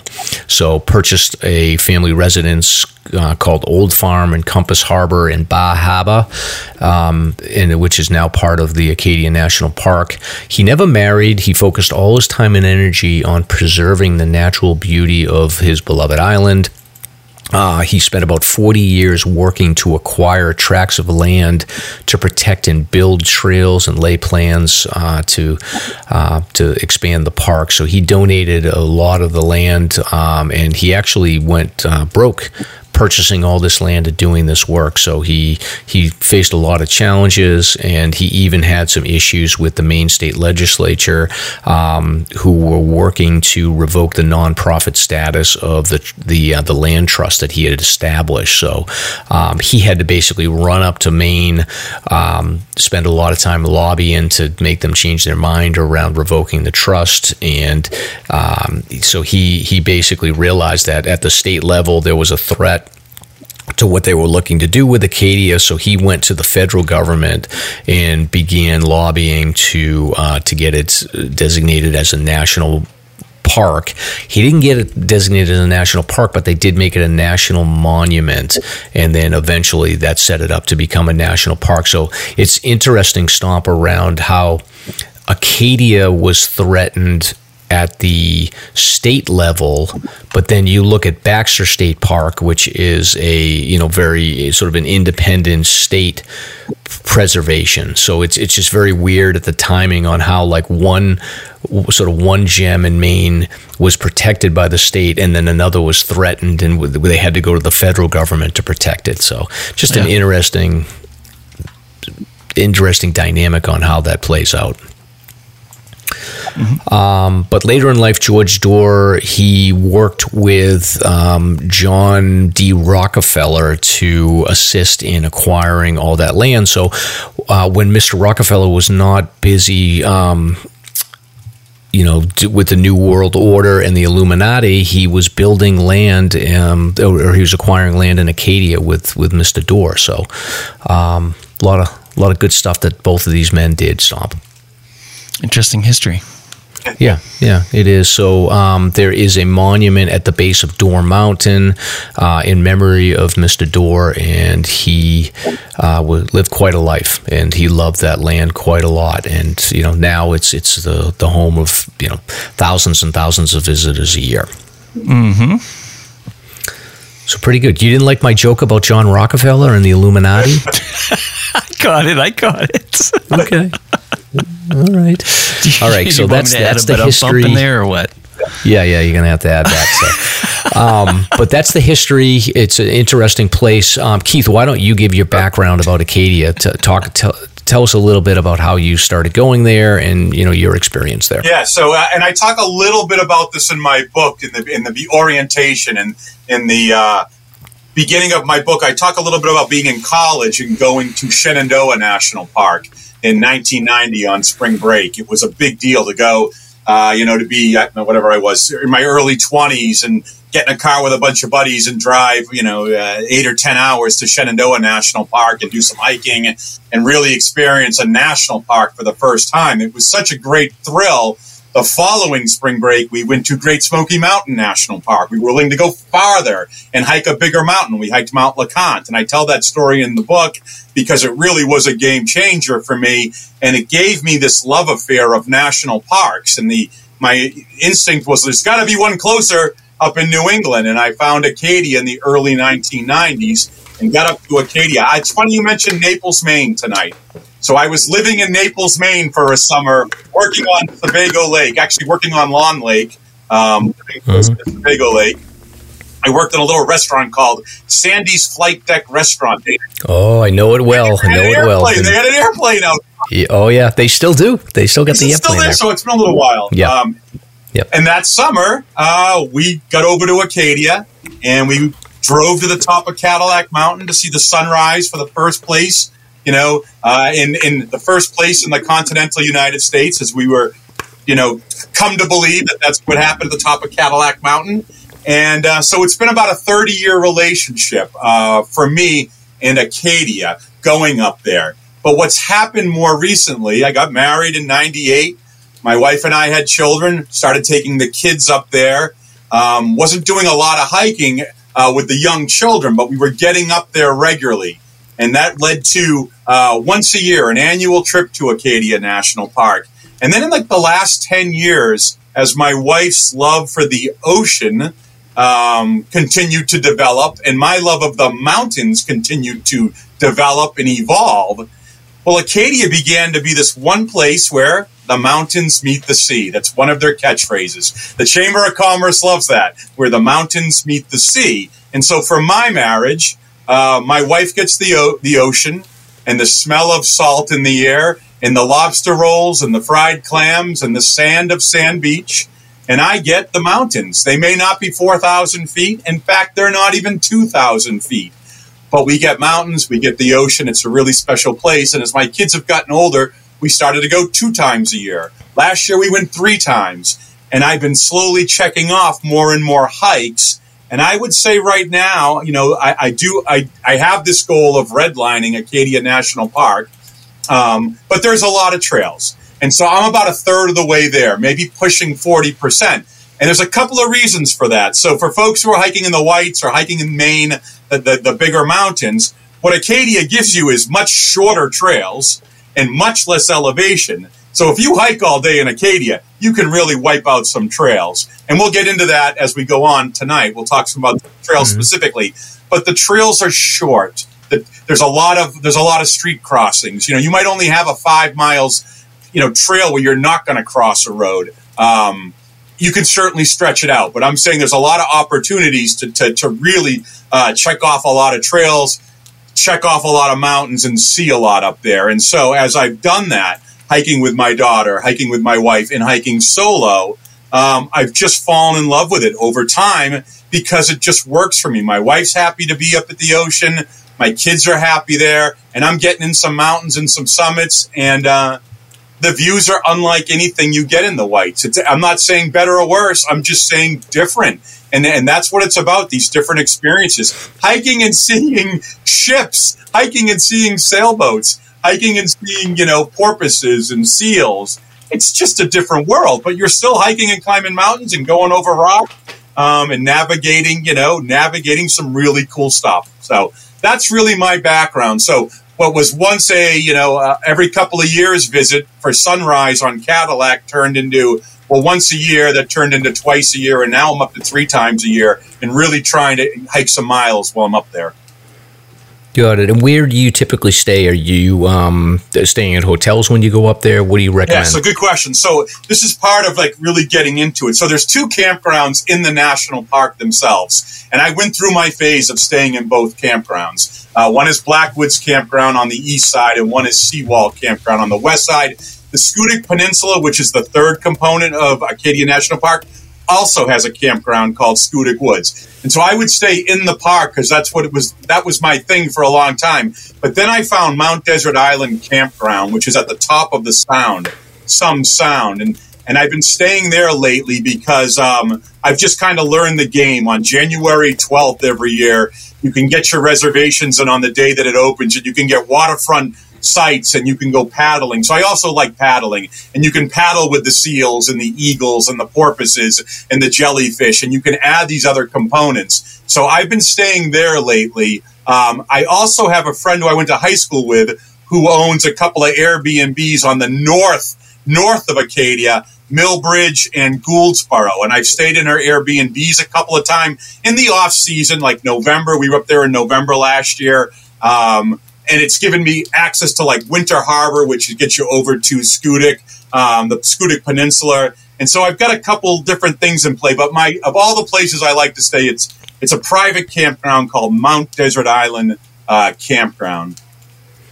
And the camping is it to, to like to traditional what we would think of as car camping? Yeah, yeah. There are some walk to sites, but yes, traditional car camping. And what I'll, what I'll say, guys, about about Acadia is for your listeners. Um, not to say that there's you know uh, challenges with the idea of, of Acadia, but a lot of folks don't know. And so I, what I'd like to at least say is, you know, there's Mount Desert Island, which is the entire island. There's Acadia National Park. There's uh, Bar Harbor, of course, is, a, is another piece. Um, there's all, and there's the Southwest Harbor. There's the East Side, the West Side. There's the Schoodic Peninsula. So there's a lot of different pieces in place. It's a very unique park. It's a very unique location. You don't just enter the park. In fact, some of the trips you don't that I go up there, I don't even ever enter the park. You know, there's so many different places. Um, you know, I lived on Nantucket for a couple of years, and Nantucket is described as a pork chop. It looks like a pork chop. But I tell people Mount Desert Island looks like a butt. If you sat down in the snow, that's what Mount Desert Island looks like. It looks just like an yep. imprint of a butt. And you the only way to get there is really through Ellsworth, Maine. So some people think of Ellsworth. And so what I'll tell people, and, and I'll tell your listeners, is I live down near Manchester, New Hampshire. I live in New Boston. It's a four and a half hour drive for me to get to Acadia, and I go through Bangor. I didn't used to. I used to take Route 1 up the coast, but that would take like five and a half hours. So now I go through Bangor, and it's a four and a half hour drive, and um, you go right through Ellsworth, you go over the bridge, and when you're on that island, you know, Mount Desert Island, its entirety is really big. Bar Harbor is really small. Uh, Acadia National Park can be seen as really big or small depending on your you know depending on your perspective where you're coming from if you're comparing it to you know a park in the west you know you're going to yosemite you know acadia is tiny okay you know, acadia is rhode island to california um, in this context so there's all these little pieces and you can make a vacation out of the east side of the island or the west side of the island or the Schoodic Peninsula. There's all these different places. Now you can also do all three in one weekend if you you know if you get after it if you if you don't you know sleep in if you if you you know you don't want to hang out at your campsite you know you, there really is a lot of opportunity and and it, I don't want to underrate how great of a place it is for paddlers if you sea kayak if you canoe if you kayak freshwater and saltwater that's another piece of the Acadia experience. There's two beaches. If you like to swim, you can swim at Sand Beach, which is the ocean, or you can go over to the southwest harbor side. You can go over to the um, west side and you can go to Echo Lake Beach, which is a lake, and swim in freshwater. There's only two places you can swim in Acadia National Park one fresh, one salt, but they're both great options. Um, so it gives you an idea that there's, there's a lot cool. to chase. Yeah, with the paddling, uh, do you do you bring your own kayaks, or are you able to rent pretty easily? So I always bring my own canoe. We, are a canoe family. My wife and I like to paddle okay. together, or me and the kids. Uh, but you can rent all over the place. Yes, the campgrounds, the private campgrounds have rentals. There's rental agencies. You'll see them all over the place. It's very popular because because the water is just it's just so beautiful out there. It's and the, and and the and the animal, the nature life, the wildlife is there for you know and and there's of course tourism. There's boat rides you can take out of Bar Harbor as another option. But you have all these little pieces, and then I'll also say you know like we talked about like things to do in the White Mountains that don't involve hiking. There's plenty to do in the park that don't involve hiking. There's the Jordan the Jordan um, Pond House where you can go and, and, see this historic place and eat popovers with strawberry jam and have this wonderful experience. It's not cheap. There's a lot of people, but it's a very unique experience. And there's other things like that throughout the park that you can do. Uh, there's the seawall area where you can nature walk. There's a bunch of nature walks. You know, one mile loop called Wonderland, a one mile loop called uh, Ship Harbor. There's these little nature walk trails that are really just special, uh, and each area has them. So you'll see people out there walking. And another unique thing about Acadia is, is you know, for families, if you're thinking about taking your kids, make sure you play the license plate game with your children because you will leave Acadia somewhere in the 40s on the number of states you will see. It's incredible. People, especially in the summer, people come from all over the country to Acadia, and you know it's such a destination. So, and the other thing is, I always encourage folks to consider buying the National Park Pass for eighty dollars. You know, you, you you can go to all the national parks. You know, it's an annual pass, but of course, you can buy a three day pass, a one week pass. That's up to you. But I always encourage folks that the the, the real steal is the eighty dollar national park pass. And I, and I read recently they might change that. That might change going forward. You're headed to Yosemite. You might you might hear yep. something about it. Um, but those are some of the things I always tell folks. You know, try and experience those. There's an area of the park that I call Main Street. It's on the east on the east side where you're okay. guaranteed to see traffic. You're guaranteed to sit and and you know a line of cars, but but it's because it's so special and so beautiful. And so, and that's also probably because a lot of people are coming from Bar Harbor into the into the park from that direction. Yeah, right? the, the, Park Loop Road only goes in that one direction, so they line yeah. up in front of Sand Beach. But that's somewhere the you know that's where the Beehive hike is. So you know, and for, for hikers, that Beehive hike is a you know it's a one mile, very unique hike. Um, for more experienced hikers, a little bit further down the road or, or, or closer to the gate is the Precipice hike which is another one mile hike up that is just, you know, with the metal rungs and the ladders. That's the beehive on steroids. And it's really the kind of hike anyone who, who really likes to get after, say, the, the terrifying 25 folks.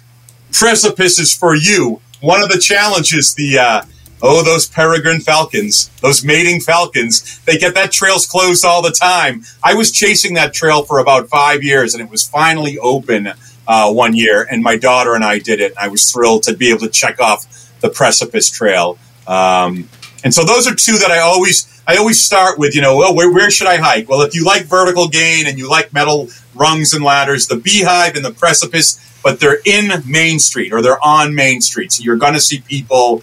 Um, and then another hike I always I always recommend is it's Great Head, and it's right from Sand Beach. It's about a two mile loop but it's just all open ocean and cliffs.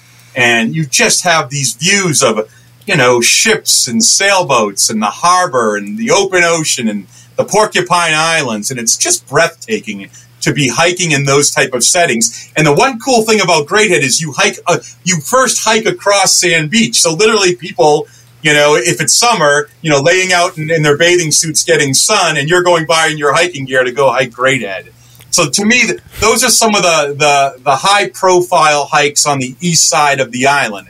Now, they're not my favorites or their best or what I would call gotta do's, but they are signature hikes for Acadia National Park on the east side.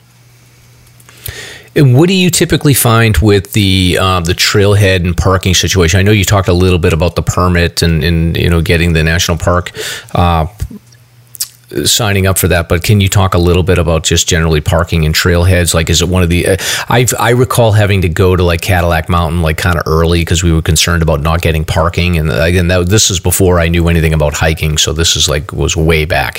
So, in, in terms of Cadillac, there's been a change recently where you've got to get a permit pass for Cadillac now. That's a that's been a recent change. But for parking in the park, the Park Loop Road is one directional, two lanes, and you can park in one lane.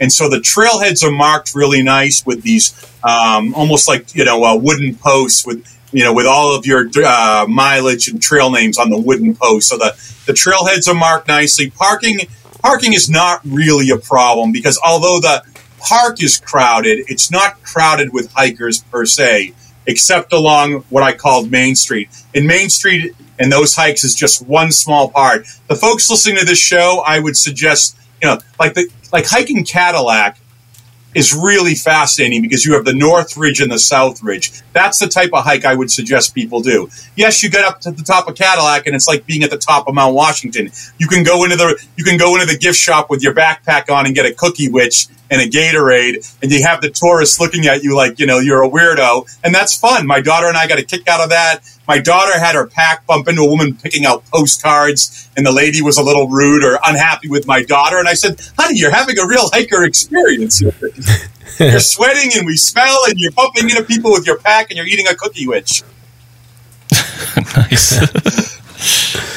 That's great. And um, can you talk a little bit about uh, Bar Harbor itself? Do you ever spend any time in there? I know it's a bit expensive, and you know there are a lot of hotel options there where people will stay. Uh, but uh, do you have any advice for people that want to check out Bar Harbor? Yeah, I do. I, you know, my my suggestion on Bar Harbor is it's a small little village. It's a walking village. It's tremendously beautiful, and there is a little hike you can do from the center of Bar Harbor. You can go out onto Bar Island at low tide. The, the you know the, the the the sandbar you can walk out, so you can make this one mile loop. There's a high point on the island. It's gorgeous and it's special, and you can look back over at Bar Harbor and see the masses and the retail district. I would suggest, you know, if you like going out to dinner, go out to dinner in Bar Harbor. If you like going out for breakfast, go out, you know, go out for breakfast. There's, you know, there's all, you know, the farmers market is there. There's always street fairs and vending and, you know, there's so much going on. Yes, there's a lot of people. Parking's not too bad down there. And for guys like Stomp and I who are cat lovers, my favorite place is this bed and breakfast and called Two Cats. And it's famous and the menu's incredible and it's a real destination. And we try and have brunch or breakfast at Two Cats every year when we go there. Uh, and the sign has these two dancing cats on it. But I mean, really, if you're a foodie, you know, the island in its entirety, you can go into Bar Harbor and have that four star, five star, you know, hundred dollar meal, or you can find that lobster shack, you know, out by Seawall. Go to Charlotte's Lobster Shack right by Seawall, and you have this really unique experience. Um, where where you just feel like you've gone back in time. It's like 1955. You know the way the place is lit and the way it just looks, and you know there's a there's a sign heavy hoof traffic because the deer are always walking in the street, and it's really really unique. And and that that's a piece of the Southwest Harbor that I always tell folks don't don't sleep on the Southwest Harbor. Make sure you make a drive, loop the Southwest Harbor, go see Seawall and see Wonderland and and do a little bit of hiking over there and driving. And it's just again it's it's it's that postcard. A lot of times you see postcards mount desert island acadia national park. The postcards will come from the southwest harbor. They'll come from that side. There's just a lot of those little spots that are so photogenic. And and you also have mixed in residents people who are getting up and going to work every day. Unlike you know bar harbor is so heavily touristed. And then in between of course is the park and there's just so much bang for the buck in between, especially with hiking. You know, on the east side, I tell people, you mentioned Dorr, um, the founder. Dorr Mountain is one of the better hikes. You know, there's these these mountains have a north ridge and a south ridge. So like Cadillac, Champlain Mountain, Gorham Mountain, you hike the north side to the summit then the south side out. These are kind of like spot a car or have your wife pick you up, you know, unless but they're only five or six miles. You can always turn around and hike back 12 miles, yeah. you know, and you can do a full day hike out of them. But these hikes, when you get up on that ridge, you're just looking at ocean and the landscape, you know, the, the, the, the wildlife, the, the, the, birds and the nature, um, the greenery, everything's a little different because of the ocean and the salt. So things that we're used to hiking, you know, uh, amongst in the White Mountains, it's a completely different, you know, vegetation. It's just a different world, um, and it's just so majestic, you know, especially on a bluebird day. You get a bluebird day, you know, you've got the ocean, the sky, the mountains, um, and there's some gorges too. Like if you loop, if you loop Dorr Mountain, you can you, you can you can do it like as a um, a loop hike or a lollipop hike, and you can go through the gorge path on the way back. And now instead of being at the top looking at the ocean, you're at the bottom of a gorge, you know, and it's mosquito filled and rocks and water and dank and damp.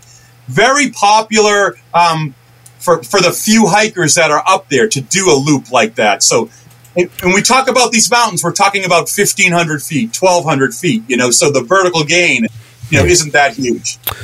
But you're still starting from zero, so it's it's it's you don't want to underestimate them either. It sounds like, but so for the listeners, I'm like looking at the map as as, as Keith is talking, and I'm like scheming my trip right now. So it looks like just from what I'm hearing, you know, and I know my wife, you know, she's going to want to be hoity toity and stay somewhere near Bar Harbor. So it sounds like a day one trip for me is going to be like poking around exactly what you just talked about is like Dorr Mountain, maybe come in from the, you know, the east side and then go over to Cadillac Mountain from that way and then hike back down. But what you're saying is like sort of you got that center section, which is, you know, Bar Harbor is on the northeast section of it. And then you got Bald Peak in the, the other side. Uh, but then you're saying don't sleep on this south. So it's kind of broken up on Mount Desert Island, but there's this southeast section that has it looks like um, Bald Mountain, Bernard Mountain, um, in that area there. So you're saying definitely spend a day checking that southwest section out uh, as well. yeah, well. So again, using the uh, the imprint of the butt, you know, the left, you know, the other side, the west side. Um, Echo Lake is a real destination. There's these the Okay. beech cliffs. You can hike up to the top of Beech Cliffs or Beech Mountain. That area is beautiful, and Echo Lake brings more water into it. And then across the street is Acadia Mountain, Flying Mountain.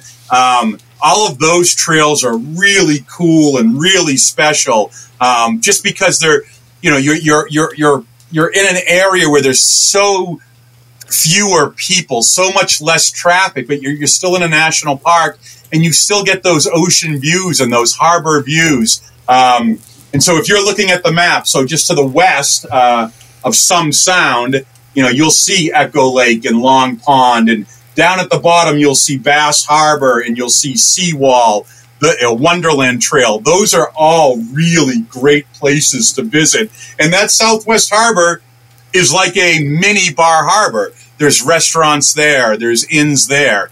You know, so if you've got you know, if you've got a family that doesn't like crowds, that doesn't like people, you can stay in the Southwest Harbor instead of Bar Harbor, uh, and still have that that what they call that down east experience, right? That that Maine coast where the mountains meet the sea, uh, hospitality, uh, bed and breakfast inn type experience without the crowds. As far as prices, it might be a little cheaper on you know in, on the southwest side than of course Bar Harbor, um, just because of supply and demand.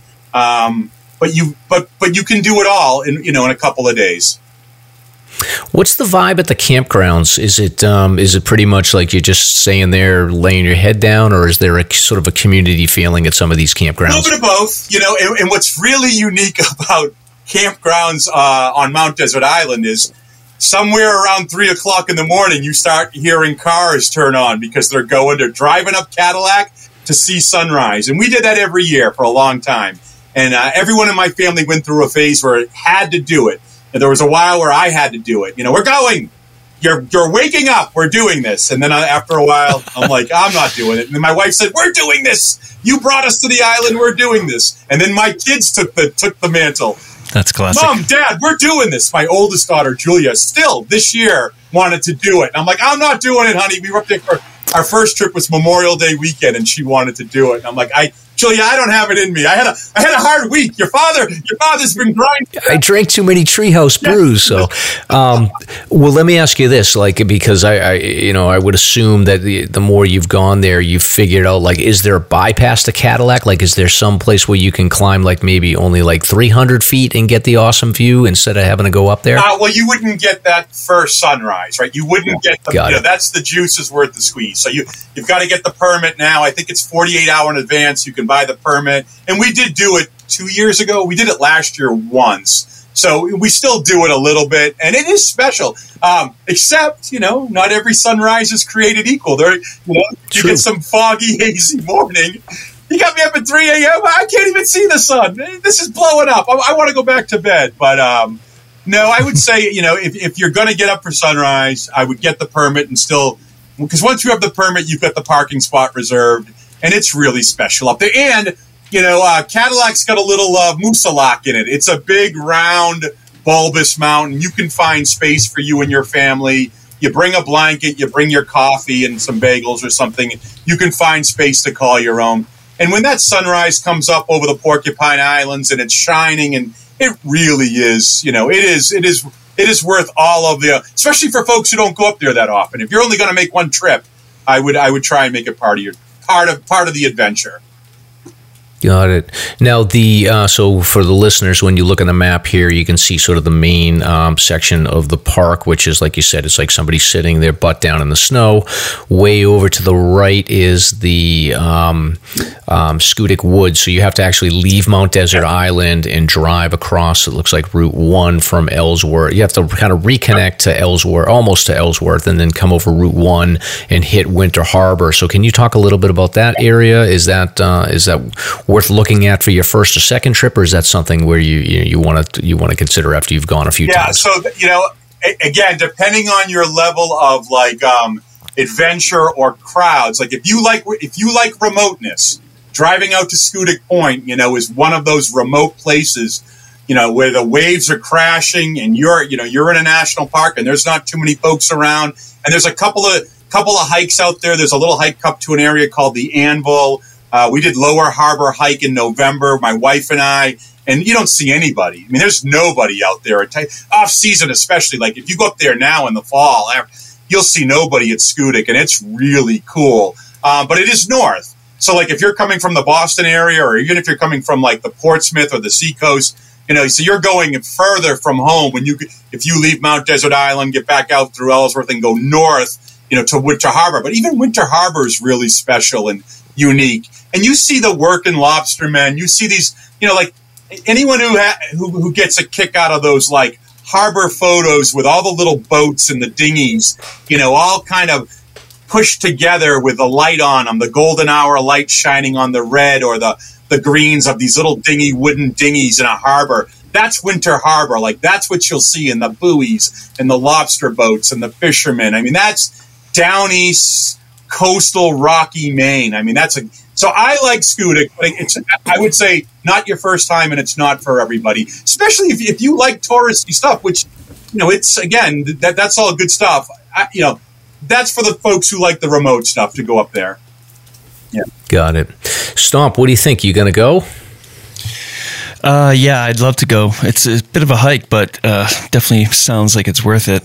The other thing I'll Absolutely. say is if you're a mountain biker or a biker at all, you know, like like the, so so there's a whole network. We haven't even touched on this. There's a whole network of carriage roads. So oh yes, and the carriage road, and there's books on this.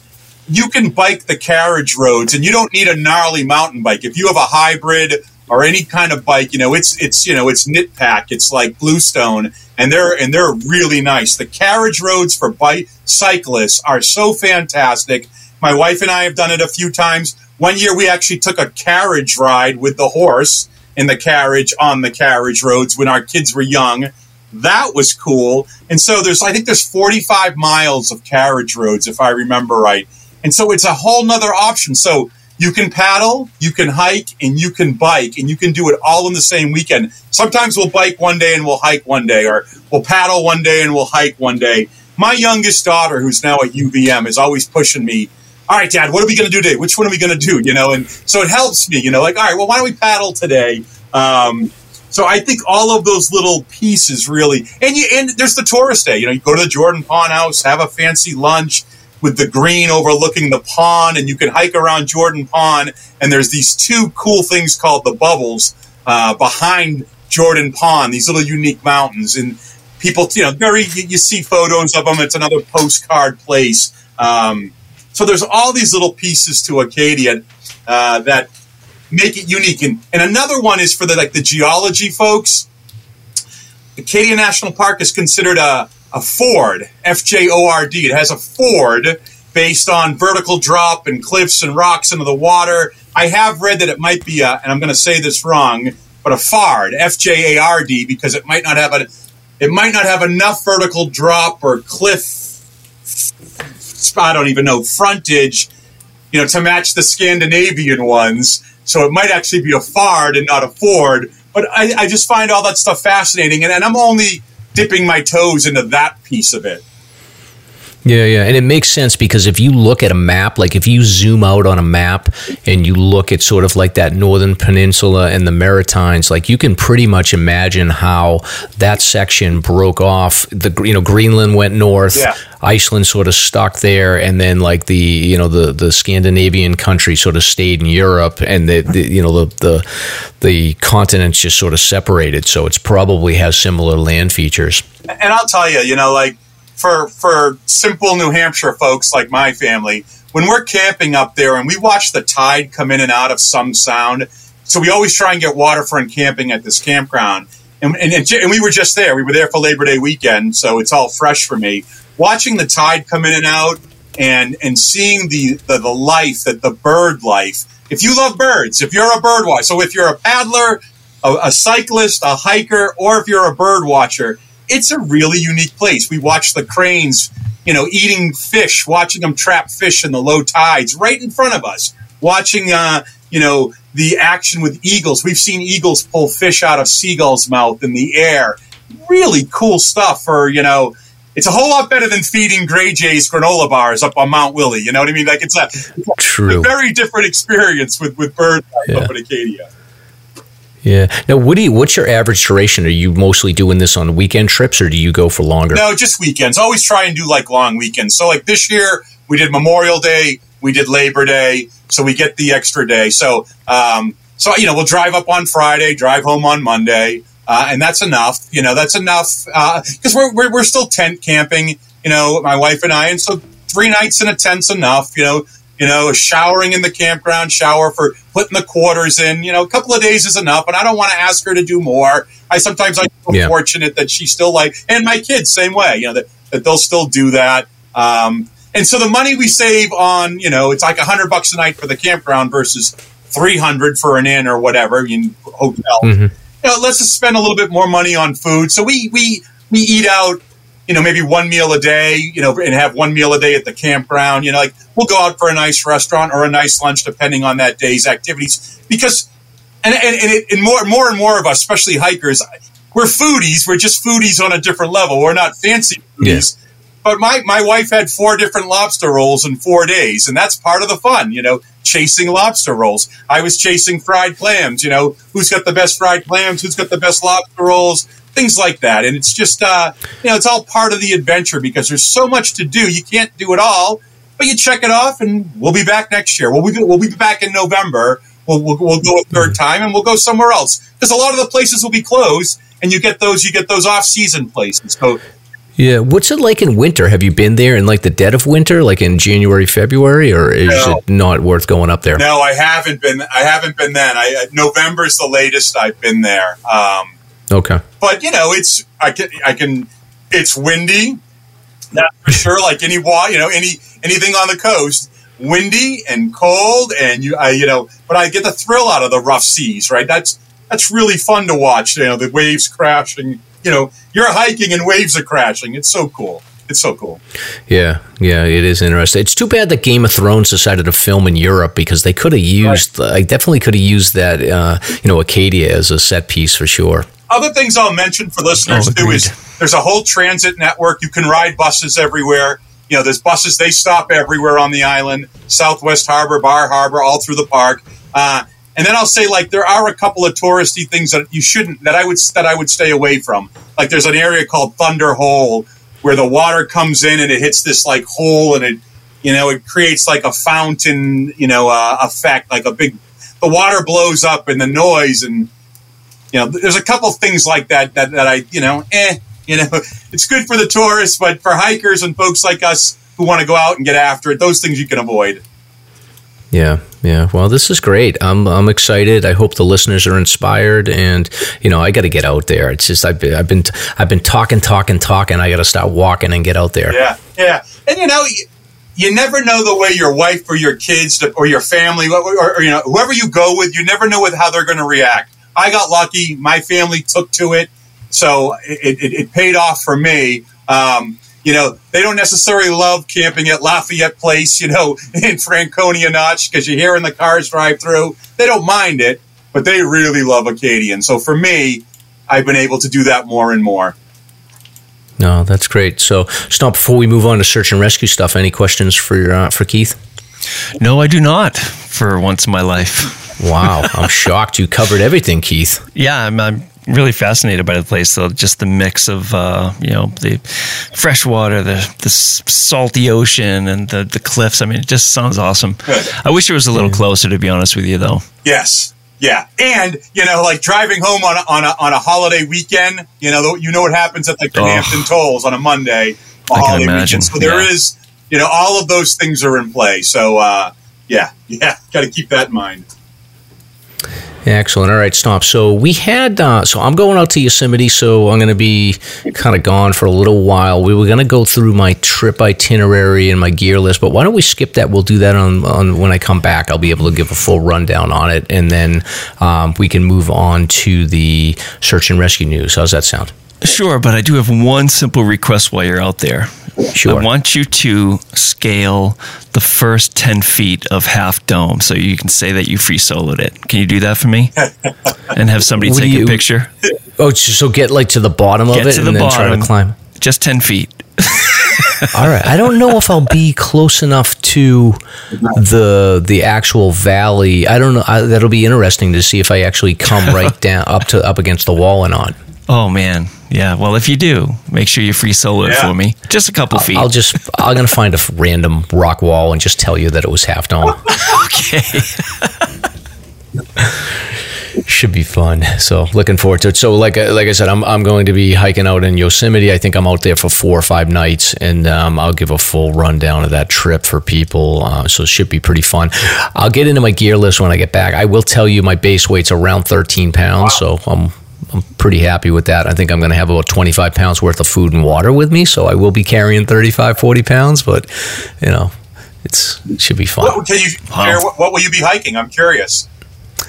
Um, going into uh, so we're going to stay in Curry Village. One, uh, Keith, I'm supposed to. I'm, we're holding this for Oh, oh, next oh. show, but no, no, I'm kidding. I'm kidding. I'm kidding. I'm kidding. So I'm I'm going into Curry Village, which is like the main um, area, and then we're entering Mono Meadow. Which is like off of Glacier Point Road, so we've got to get a, ri- ri- a ride down there, and then from Mono Meadow up to uh, Little Yosemite um, Camp campground and then up onto Half Dome and then spend some time hiking the John Muir Trail and then out um, out back to the Curry Village area. So you know we're just sort of winging it to see see how it goes oh. once we get up on Half Dome. Good for you. Good for you. It's great. Great. Yeah, yeah, yeah, I'm excited. So it's gonna it's a little stressful packing and getting ready for everything. I've never actually packed hiking gear and you know to go on a plane and i'm super nervous because you have to check your bag because of the hiking poles and all that stuff and i'm afraid like they're going to lose my luggage so we'll, see how it goes. But anyway next next next episode we'll break that down. But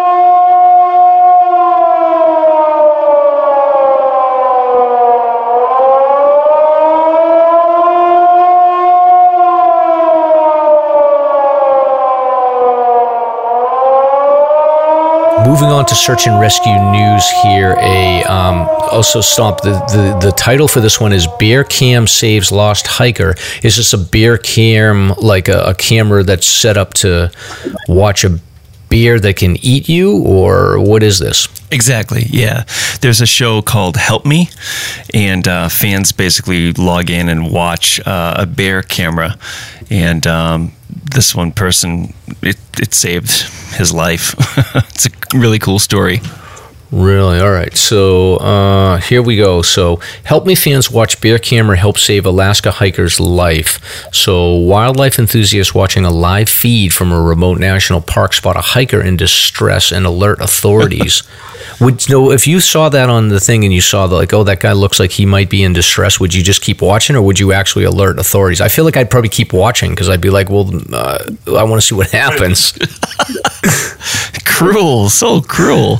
Yeah, well, anyway, I guess they logged in on hoping to see some brown bears gorging on salmon, and instead, they these these wildlife enthusiasts um, saw a disheveled and weather-beaten hiker shuffling into view, mouthing the words "Help me" into the lens. All right, well then that if I did see that, I'd probably be like, oh, well, maybe I will call nine one one.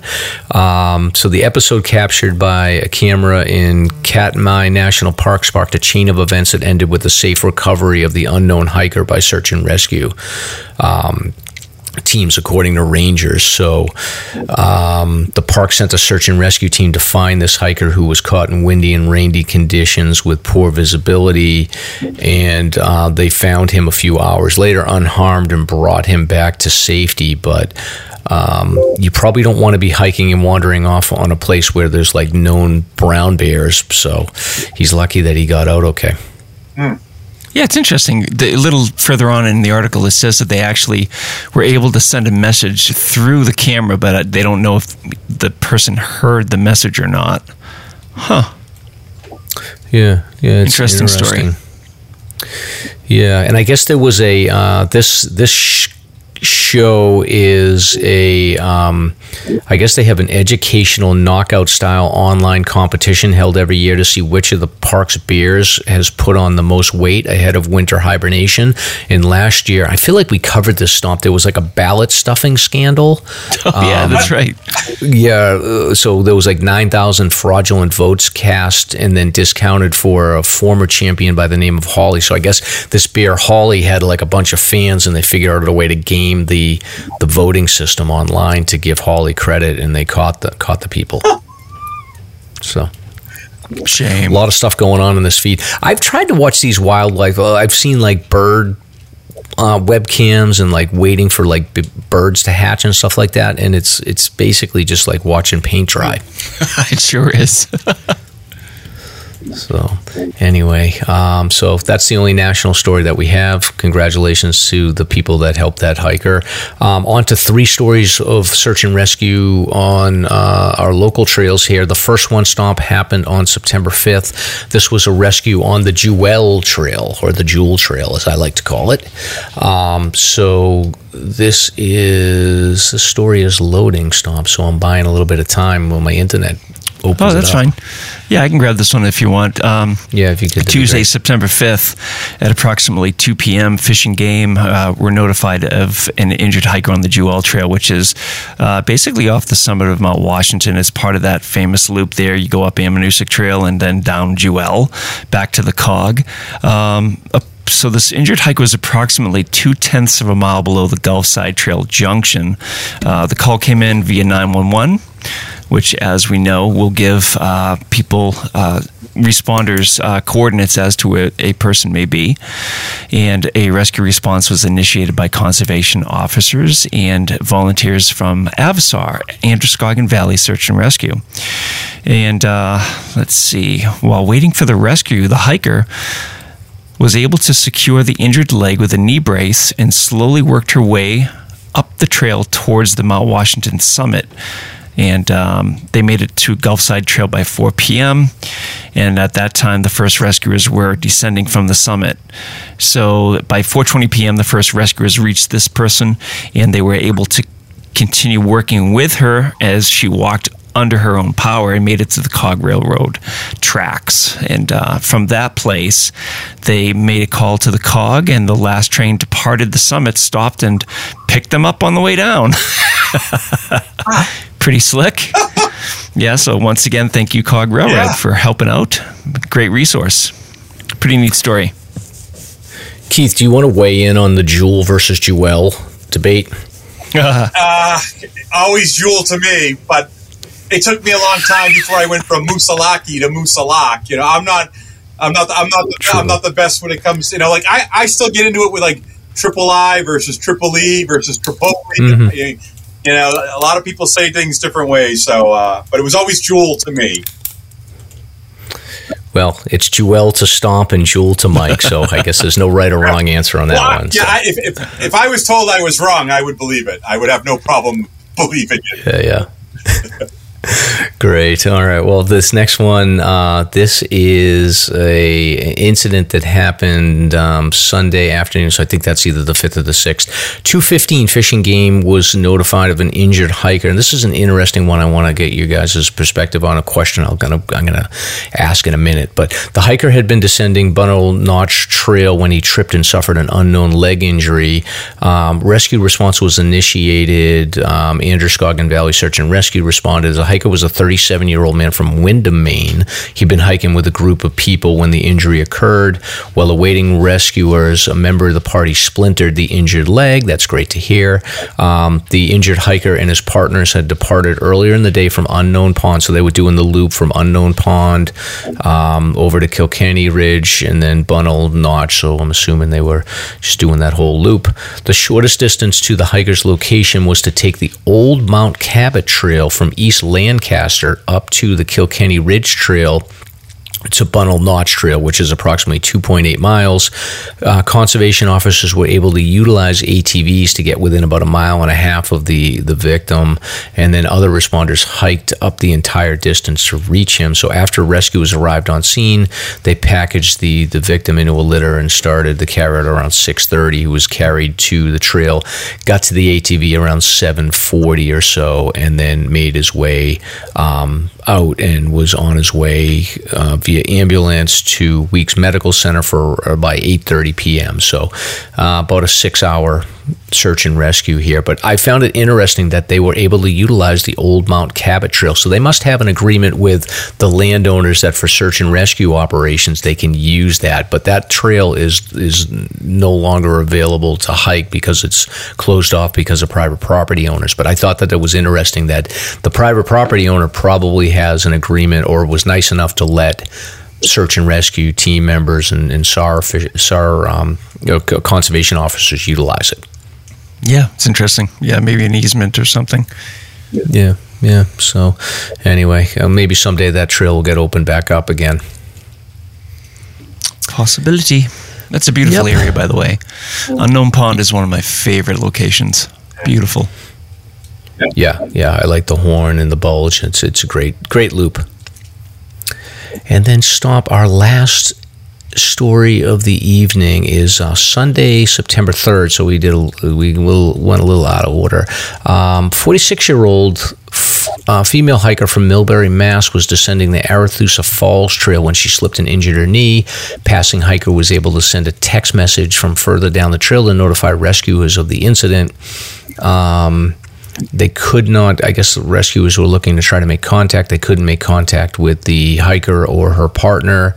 Um, I guess members of the Bartlett Jackson Ambulance Service responded with some conservation officers. By the time they got there to reach her, she was able to make progress descending the trail. She'd stabilized the injury with a brace, and she was provided with a pair of crutches and was able to make it to the trailhead under her own power. So uh, she got there around five o'clock. So small little incident that turned out to be um, not that big of a deal. So, so we got Stomp.